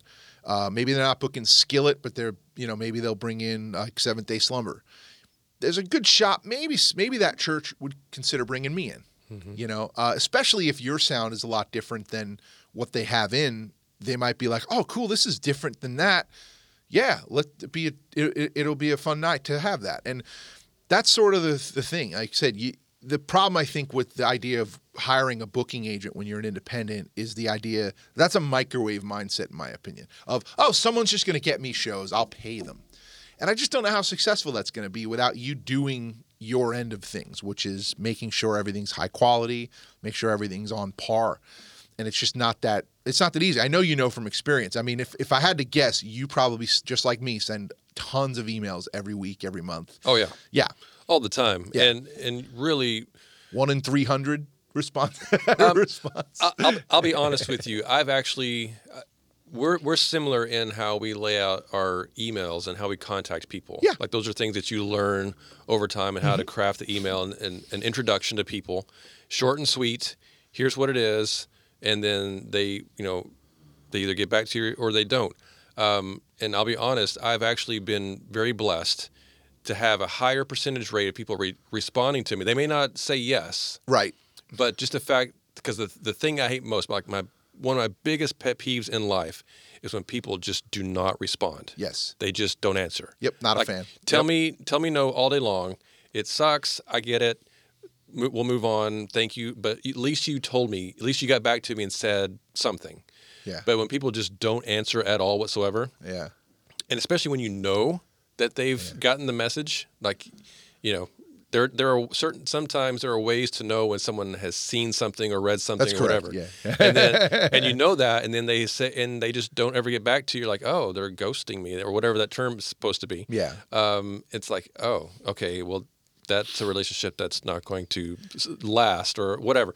But um but all that being said is I've I've been blessed to be able to have a larger percentage of people actually respond to me. And so I've been um and even even at that quote unquote higher response level, it's still super, super hard to yeah. actually follow through and make something happen. So building a tour is not easy. No. Um, but when you, but where you typically bring in, for people listening that are trying to figure this stuff out for the first time, where you typically bring in a booking agency to to work for you, to book for you, is that we've been out doing it for so long and we've been so busy booking our own shows and they see that you're having success on your own doing it and that we're to a point now that uh, we're we're so busy doing other stuff that we don't have really have the time to focus on the booking yeah. because it's affecting putting an album together or putting shows together or whatever it is that you need help yeah. And so that, that's where the agency comes in and will start doing it for you because they see that they've that you've got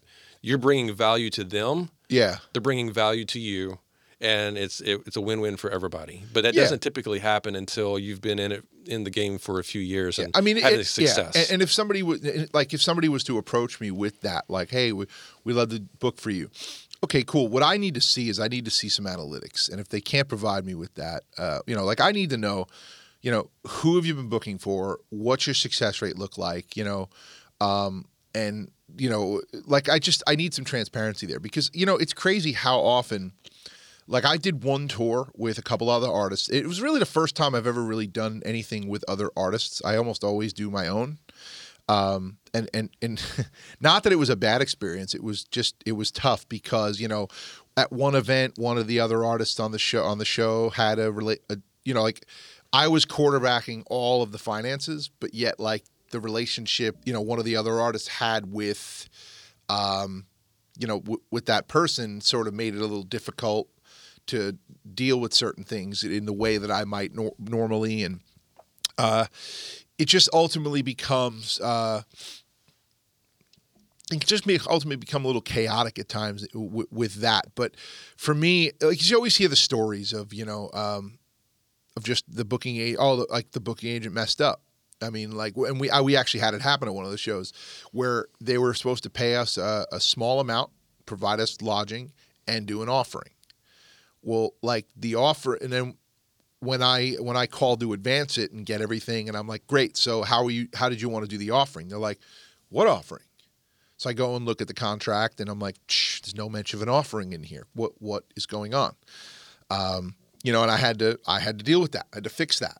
You know, um, I mean, and in the end, it was fine. But it's just like, you know, the last thing I want to do as an artist, uh, if I'm having if I'm having somebody else do anything, you don't want to have. I mean, you don't want to have to come back. Like you, nobody wants to order food and then have to finish cooking it when it gets, you know, when when it finally gets in front of you. Mm-hmm. And that's sort of what what that has happened. I've also had people, hey, we're a booking agent. We, we, I mean, th- there's th- there's this one guy who's still, for some reason, somehow he's still able to out there victimize. And I won't say his name, but uh, if you've ever been contacted in a way where someone's claiming they can get you on festivals, uh, no, they can't, uh, because most of the festivals that this guy's mentioning, I've already talked to, already reached out, know for a fact if you do not have a record label if you are not on a major label, they will not even consider you. And then there's amazing like festivals like Lifest that absolutely will bring in a uh, independent artist. You got to know who. Uh, but you know there are people out there who will gladly take hundred dollars or more a month from you, promise you all these big opportunities that never come. Yeah. So you got to be leery of that. And and but I really say, man, like yes, if if you don't have the time and you can find people you trust to send emails, have those conversations, you know, you you know, when you tell them these are the dates I'm looking to book, what can you do? And they get you they get you gigs, absolutely, man. Do it. But you can do it yourself too. It's not that hard. Yep. It's not that hard. Listen to this podcast.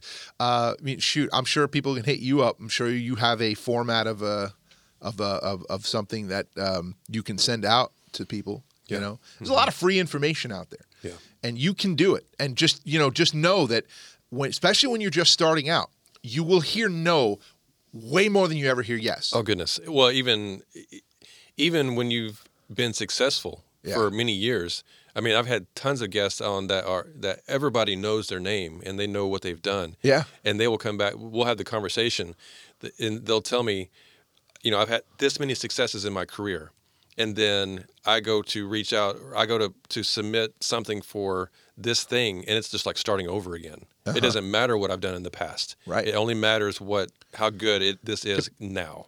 Right. You know? How high quality is this? It, yep. You know, what what's the core message?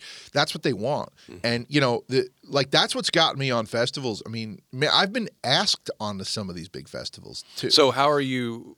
Uh, you alluded to it a little bit earlier, but let's talk a little more detail. Yeah. On how are you getting into festivals? How are you reaching out to a festival for them to say yes to you? Because I mean, because most festivals, yeah. you know, main stage is usually restricted to label major label artists you know yeah. people who are signed their music is on the radio yeah. you know all that kind of stuff. Um, side stages are a different thing but you're playing the, some of these festivals that are you're getting to play the main stage before you know right before yeah. for king and country or, or, whoever else and that's not usually designated for an independent artist. Right. So how have you been able to accomplish that on a regular basis?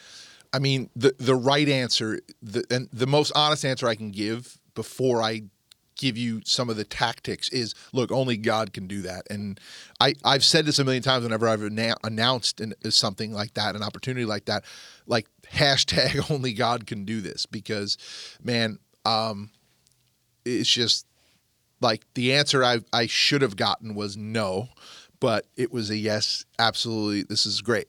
Um so there's that okay? Uh but for the most part, you know, like we got to play one fest a couple years back, uh, and that was wild, man. I mean, uh, I the guys who played with me on that one, we still talk about. Like, we got out of the van, and just we got out of the van, which was side stage, walked out, and like there's Duncan's from the Newsboys mm-hmm. drum kit, and there's all this crazy, crazy stuff on the stage and like we're and we're standing there like hey i was like i remember going hey guys anyone else just feel like yo security is going to come in and go hey, you can't be here any second right? It just felt like that you yeah. know?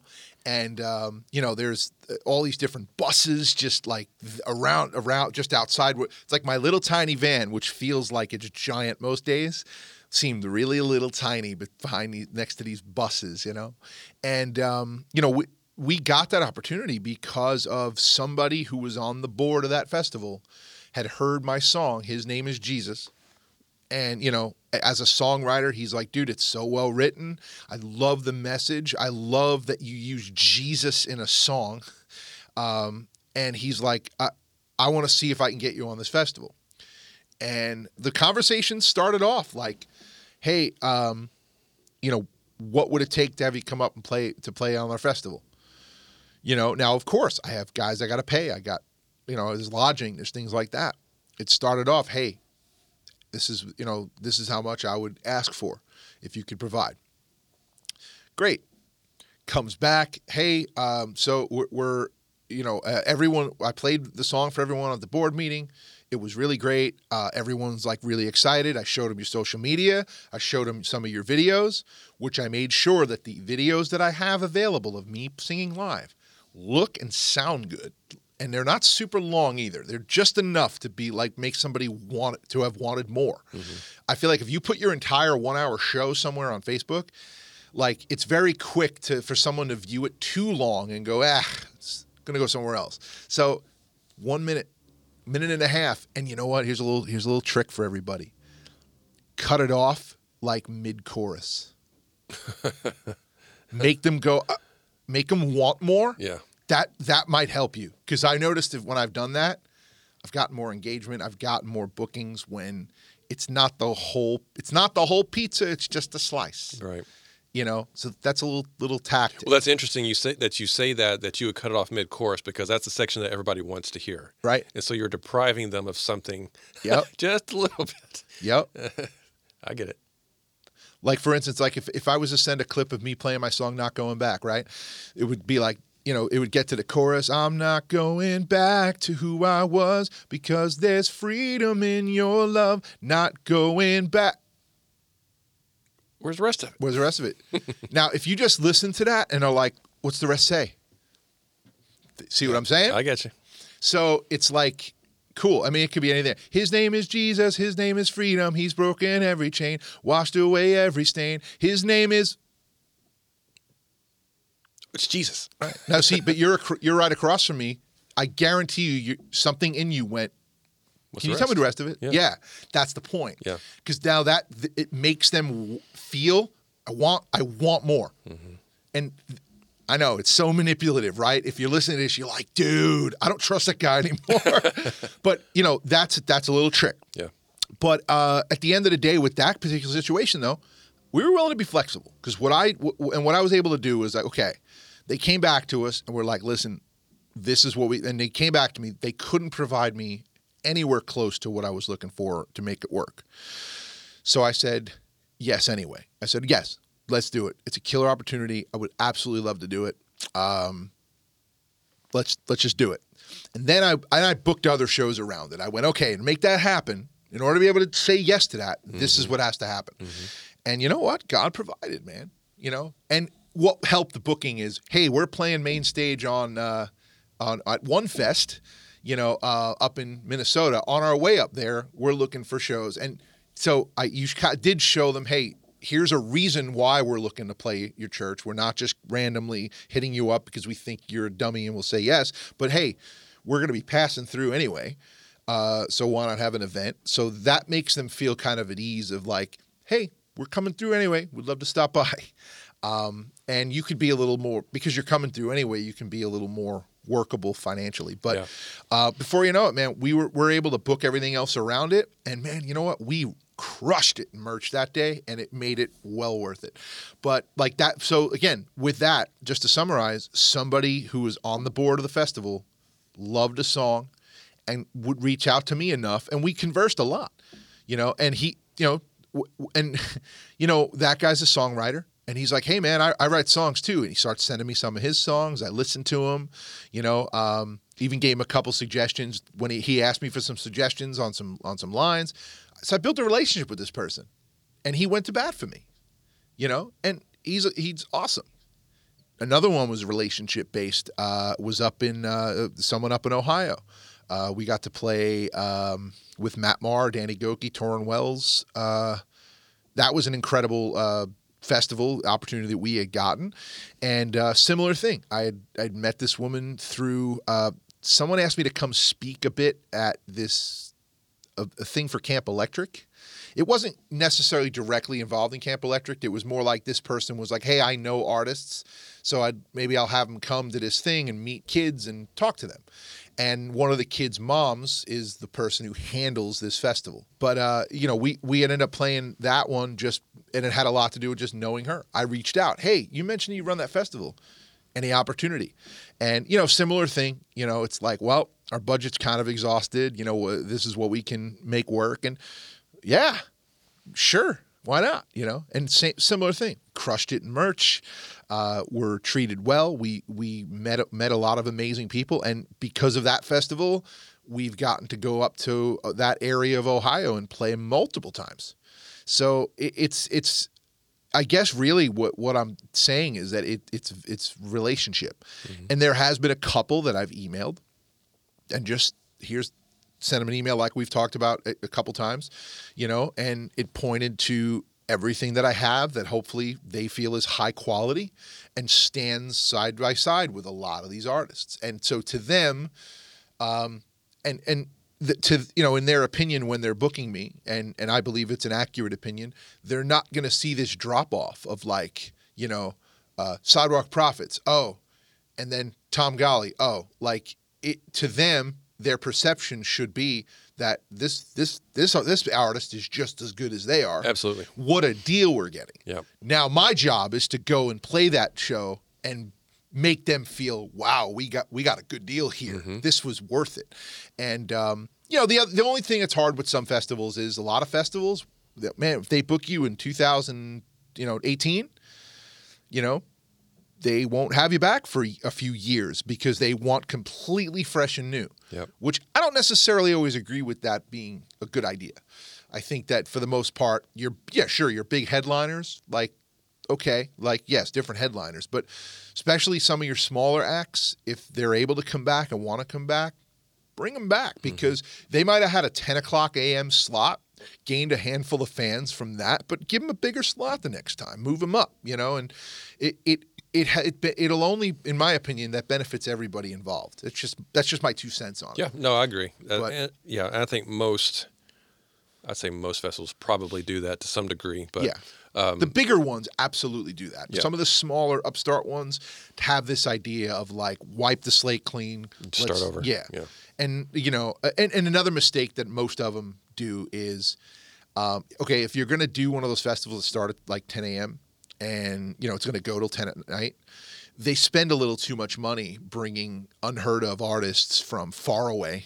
They pay them a lot of money when that doesn't quote put well it's a festival. They don't put feet on the grass but butts in seats uh, because again they're unheard of they're they're very small fan base people i mean sometimes even people spending a lot of money bringing me in i'm kind of like you know, of course, they're like, "Hey, we want your message spoken," and I know that that's what they're hoping for. Like when I, you know, when I, especially when I tell them about my song "Keep Fighting," they want that. Then I realize that's why they're bringing me. They're not bringing me in to bring people there. But a lot of these things, especially when they're new, are sparsely attended. What they should be doing is finding those awesome worship teams from those mega churches all over the place and give them a slot to get everyone at their church to show up at this festival. Mm-hmm. You know, that's that's how you. I mean, that, that's the local show. That's how you do local shows. You know, you're going to have a, a you know a B level band in. You know what? You need to have or shoot. I, every church that ever booked me for anything, I'm like, hey, do you guys have anybody like really talented that the the church loves a lot? Yeah, cool. I want them to open. Why? Because everybody wants to see little Jackie or little Johnny or Melissa, you know, um, do her thing. Mm-hmm. And then if I can incorporate her, like usually I have one worship song, which is great for incorporating somebody. Yeah. I'll have them surprise everybody in the second verse. They'll come walking out on a mic and everyone gets excited. We do that, but we do that also to you know let people see them under the lights and the cooling, and it creates a great moment. Yeah. But a lot of these festivals do make the mistake I feel like, man, look look right in your own backyard. Fill the first half of that roster up with local people uh, who who will do it for free um, and would rock it. I mean, and it'll bring people. Mm-hmm. You hope anyway. Yeah. but I think it has a better shot. Like you have a better shot with your local mega, like a, your your local mega worship team. Um, you have a better shot of bringing more people to bring that if you had to choose between that as a booker or Tom Golly all the way from Nashville that no one's ever heard of, you're either better off bringing us both in or choose them if it comes down to me or them because they're going to bring more people in. Mm-hmm. You know, I want you to bring me in, but I also want your your festival to be successful. I want your event to be successful. So think about it like that. You know what I mean? Sure. And I've I have talked myself. I have I've actually talked a uh, event that wanted to book me as an opener for something because they liked me, they liked my music, and I told them I really think you should find oh that situation, you know, and they they were kind of like, wait, so you're saying no? And I'm like, well, I'm not saying no. You want me to come? I'll come, but this is what I think you should do. Well, they went and did that, and 500 people showed up for this event you know um, and admittedly it had most of them were there to support that opening act you know and then the headliner was decently known again b-level band but they're on the radio and the event was a success. He appreciated that so much he brought me in for my full ask for my own event another time and we did the same thing and we had 400 people come. So yeah it worked out better than if they brought me as the opener and the headliner. And that headliner still was relatively new at the time. So even their draw wasn't huge. It's just, you know, just because you have a song on the radio doesn't mean you have a lot of draw in the middle right. of Indiana somewhere. Yep. So it's, it, again, I, it, that's how it's just been relational, willing to serve the event. And, um, again, and in, in, a lot of cases, just asking. And when I ask, make sure what they see is high quality, what they listen to is high quality. Sad part is you get a lot of people, and I've had people hit me up and they'll go, "Hey, we saw you got on this this festival. Um, you know, uh, like how do I do that?" And I'll go, "Well, let me check your music out." Well, I'll check their music out, and it's like, "Well, your music is not at all what they're looking for." You know, if you do a very like dated 1970s vibe sound, uh, and this is a modern CCM like thing, uh, you're you're probably not what they're looking for. Um, so that festival just isn't a fit, and that you don't have, you know, and and a lot of people don't understand that either. So you, you know, it's like, and and I equate it to this, and I don't care if you're talking about playlists or uh, on Spotify or festivals, or you know, or whatever, wherever you're trying to go. It's that like if, if this is the analogy I use, if a festival or a playlist is like a pizza convention, right? It's pizza. Everyone's going there expecting to try different flavors of pizza, different shapes and sizes of pizza, right? You got thick crust, thin crust, but at the end of the day, it's pizza, right?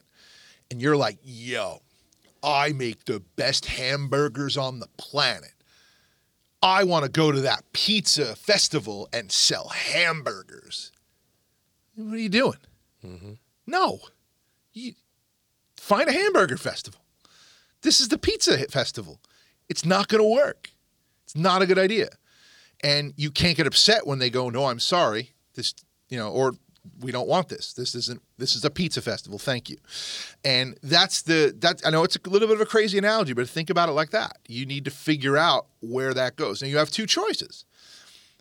Love the music that you're doing and know, well, that's just not where this is going to work for me, and be okay with it because this is the music you feel like you should make and the sound you should go with, or uh, make some changes and go, okay, that's what you know. That's what everyone. That, you know, it's like if you were fishing, right, and everyone using a red lure is killing it, catching fish, and you got a blue one catching nothing. You're gonna get mad at everyone. Are you gonna mad at the fish because they're only eating red, red uh, the red lure?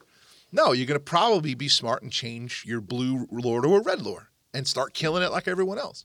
So you have choices to make, you know, and that's the the the issue I think we sometimes people run into. It's like what you're what you're putting out doesn't fit what you know where you're trying to go. Mm-hmm. You know, it's like you know, it's this is unfortunate reality that I think that a lot of Christian rock, some of those heavy Christian rock bands have run into, is the church has been wanting more worship centric music with less hard rock guitars. They don't want the screams and things like that. And a lot of the bands are continuing to stick it out. Well, no, this is what we do. And that's fine. But understand that you know you're going to find less and less conventions wanting to eat that. Yeah. So you have a choice to make. Yeah. You know, and that's fine. But just don't be mad at. Just don't be upset when those opportunities start to dry up because it's just not what they want to eat anymore. Yeah. So that's the struggle. Be you got to be willing to be flexible. I mean, the sound, my music sound has changed dramatically from single to single because I'm constantly you know, flexing and changing what I do a little bit. Not so much to, for me, hasn't been so much for changing it for bookings, but it's been more of showing my range of like, I've been told, yeah, I don't know if the kids would be too into these songs because I have songs like Keep Fighting, which turns out, especially teens, when they hear You're Not Alone, Keep Fighting, like, my gosh, like that alone has been huge with kids. So if I have ever a pastor tell me like, I don't think the kids would be into this, like you have no like, yeah, little little kids no, but teens, my gosh, you know they need to hear that right now. Mm-hmm. You know that the King of the world found you worthy of love, and it and your life is worth, is worth fighting for. Um, but, so anyway, uh, it, I say all that just to say that like you know I'm constantly trying to you know change my sound from song to song just so that um, one, if all of a sudden everyone's like, hey, all these churches are wanting these bouncy, fun reggaeton vibe songs. Well, I got one of those in my pocket. I'll show you I can do that. You know, um, if suddenly they want these ballady songs, I got one of those too. You know, I can deal. You know, and depending on the church, what they've had before is that that depends on which video I might send them when I ask. You know. Um, you know, and, and, and I've, I do a lot. My heart is big on the recovery ministries. Uh, my family has suffered loss from uh, uh, from a heroin overdose years ago. Um, so ultimately, th- that really became big on my heart to just let these people know who are struggling with these things. Who, and in our case, uh, uh, you know, she just didn't want to fight anymore and sort of just gave up and kind of intentionally overdosed. And so my message for those recovery ministries was like no you are loved there are people that are you know that maybe you're unaware of at this moment that would be like, "Oh no, they're not here anymore." Like, and they'd miss you because they looked forward to when they'd see you. So it's it telling people that sometimes rather than just showing up to uh, maybe being one of the people who have a powerful testimony of how I used to be addicted, now I'm not. There's plenty of those. It's not enough people saying, "Hey, I lost someone I love." Who struggle with this. And if I could tell them this, this is what I would tell them. So here's what I'm telling you guys. Right. And that has been a game changer. We love it. We we, we just absolutely love the fruit that has come from that. And um, the just the way God has used the songs for some people. And let's face it, man, we're all in recovery. We're all in recovery about something. Whether it's like me, I've come to learn that man, I am in recovery for um, a lot of hurt and stuff that I carry from as a child you know that that um, thankfully it's manifested itself in in, in some more positive ways with the, with the the impact of that. But at the end of the day man like I've learned that and I can empathize with you know some people turn to drugs and alcohol or you know some people it's a porn addiction whatever it might be. You know I know for me for a long time it was like a work addiction like I just was like I got to I have I just addicted to proving I can be good at something and you know and thankfully that's I mean that there are some people who are like man I'd love that addiction. right, yeah. but no, it's a curse because you can't enjoy things the same way other people do mm-hmm. because you're always like, you know, I mean, a friendly game with some friends turns into I have to win. I have to prove I'm better and it, it's it's a sickness that is hard. And so, you know, once I kind of came that realization in my life at one point, going, "Hey, I'm in recovery too, only it's different." Wow, like it, it, your empathy for other people who are doing other things with that, with you know something they're carrying, you know, it, it, it's worth doing. And I don't feel like there's enough emphasis on recovery from anything, whether it's recovery from a, a, drug addiction or a sex addiction or uh, just something inside of you that is just, you know, hurt, you know, just really causing your behavior to, to be shifted. Uh, I wish the church spent a little more emphasis on it rather than just being like, well, Jesus Christ's going to fix it. Like, he is, but there's a little more to it than that, yeah, you know? Yeah. And we love serving those ministries. That's amazing. Man, I'm so glad you guys get to do that and are having success getting to go in and, and minister yeah. into churches and to ministries that um, that are desperately needing that, especially teenagers. We've you know I've both worked with teenagers for years, mm-hmm. um, and and that is something that they're always always needing is that encouragement and to know that they are loved and that there is someone fighting for them that yeah. God does love them and that Jesus died for them. You know, people listening right now that may not know that Jesus died yeah. for you. He loves you and he wants you to have a relationship with him and he is fighting for he fought he did. He fought for you and he won. Yeah. You know, and so you can you can reap the benefits of that victory. Right. Right. Um, so it's amazing, man. I would say that because in the in the wrap up process of my podcast, I always ask, "Hey, what are some things that you would, some advice that you would give?" But man, you've been giving advice for almost two hours, so I'm yeah. going to say we're not. We're going to kind of just bypass that because you've yeah. been you've given tons of information. So I just want to say thank you oh. for um because we've hit a lot of things that we that I don't get to talk about a lot with some artists. We've gone into some details on some different things that um, I feel is is kind of unique and as an independent artist. So yeah. um, it's been amazing. So thank you for your time. I appreciate it very much. Oh, thanks for having and, me, um, man. I appreciate it. I look forward to to seeing what else you do and out on the road and um, yeah thanks man i mean uh, definitely look forward to whatever that brings I, I you know i won't lie to you um, w- one thing i want to touch on is Please. real quick yeah. is man covid came and pulled the rug out from under me like it did most and uh, you know, I mean, 2019 was I'm sorry, 20. 20 what year was the 2019 was a, was a great year for me. Oh yeah. I had lost 103 pounds. I was looking the best I had looked as an artist. I you know, I mean, my, my favorite thing was not having to go to the big and tall section anymore. um, and, you know, be able to buy uh, this leather jacket that was like, oh my gosh, I love that jacket so much. Um, and you know what? I, now again i'm not saying this was a direct correlation on how i looked but i think my energy level my vibes are probably a lot better because you know when you lose weight you feel good you know you probably um, you know at least for me i know i was way less body conscious way less worrying about how i look you know how i looked.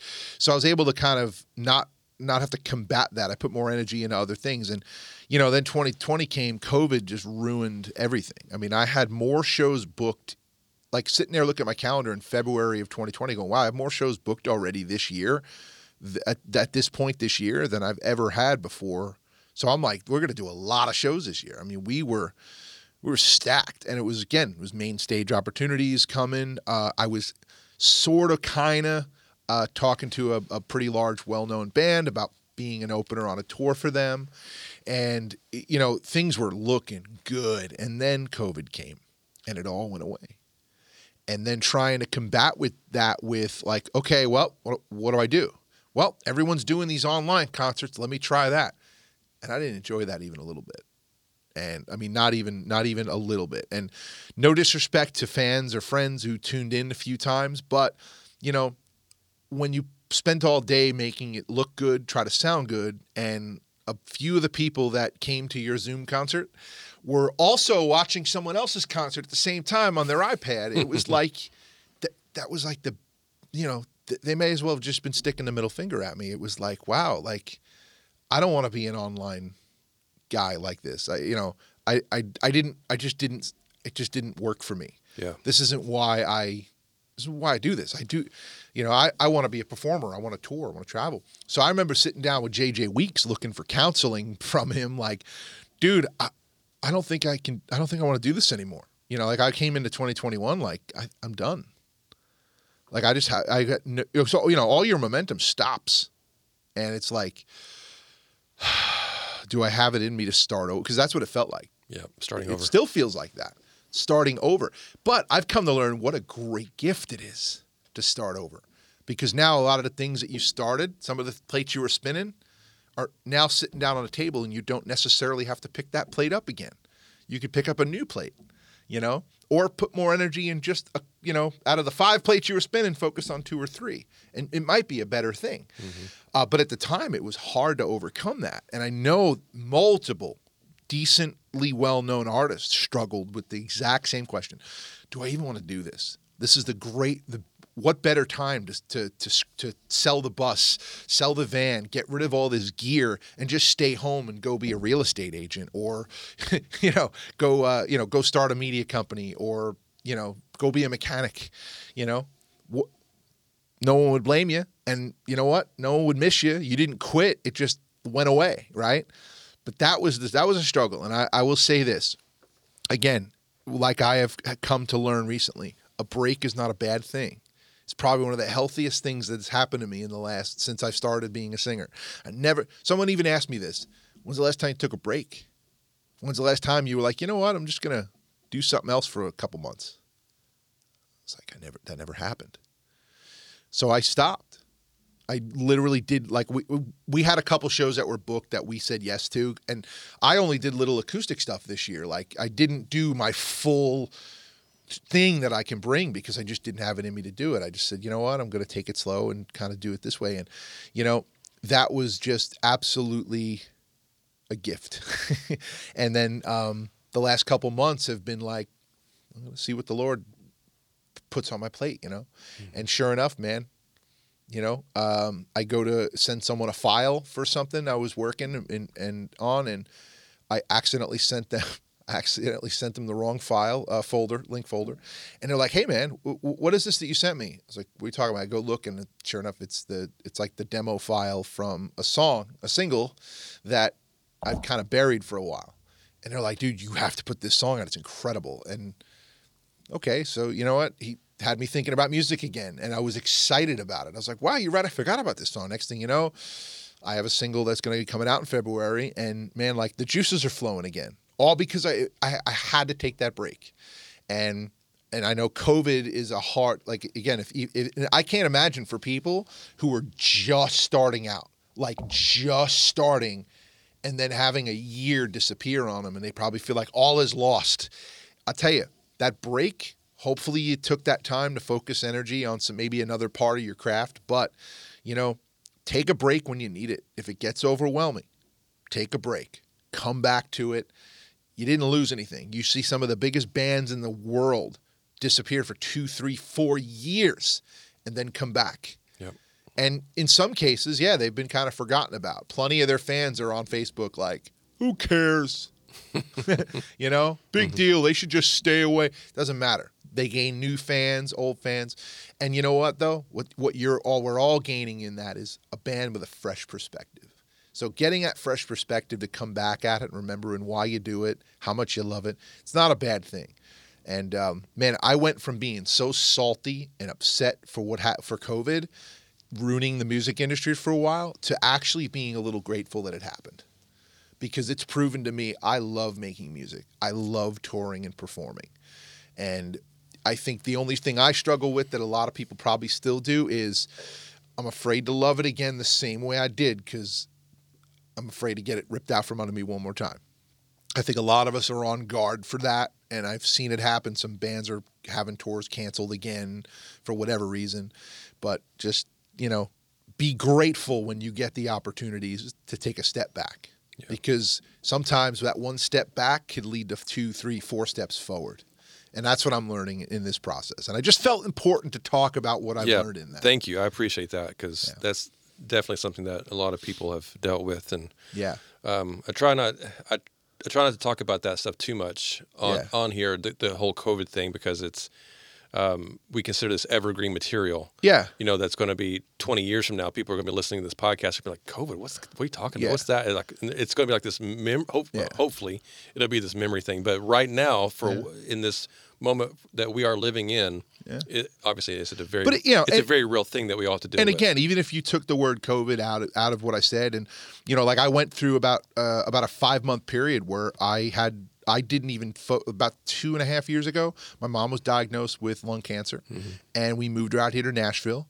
And little did I know the cancer was a little worse than we thought, and the commitment of taking care of my mom was way more than I thought. I mean, at that time, you know, she could drive, she could do everything. Well, within three days of moving here, suddenly she can't drive. She's wow. in bad shape. So, you know, I'm canceling writes, canceling shows, canceling everything to focus all my energy on her. Yeah. And, you know, at the time, I'm like, you know, you're going from like, like I, I'm used to, I'm sending booking emails normally. I'm not sending booking emails right now my career is going to be over. Uh, man, people I was writing with, I canceled with, they're never going to write with me again. Like this is the demon that's yeah. talking to me in my head, going like, you know, oh, you're focusing on your family, huh? Mm-hmm. Well, you're losing your life. You're lo-, and it really caused me this crazy amount of anxiety. Turns out though that it didn't hurt at all because you know what? You're so if it's not COVID, even if it's hey, you know what? You got to focus on your family for a little bit. Sure. And you know, here's a great piece of advice to everybody. If you're a married person focused trying to build this music career, I promise you, it may not seem like it, but I guarantee you your spouse does feel neglected at times. Focus on that, mm-hmm. fix that, because you know what? there comes a point where you know what if if your wife believes that you love your music career more than or your husband likes your music career loves your music career more than you um you're probably never going to be able to convince them otherwise you know without a lot of work you know and i've made that i've made that mistake i've been like you know when all your wife wants to do is sit on a couch and eat snacks and watch a tv watch tv with you because that matters to them and you're like well i was going to go and work on the in-ear rig tonight and rewire it like okay, like I get it. We all get it. You love working on the gear. You love feeling like you're making progress, but f- it's okay to stop and focus on the family. And that's something I've always struggled with.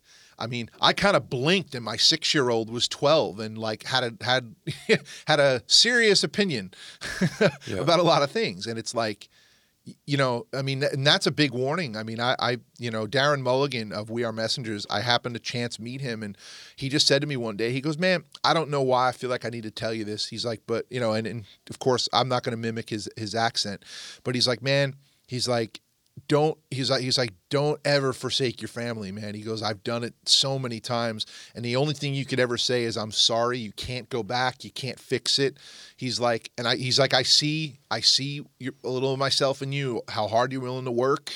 And he goes and i know i know that you're forsaking your family at times it's just there's no way you're not with, with he's like with all the stuff I see and how hard you're working.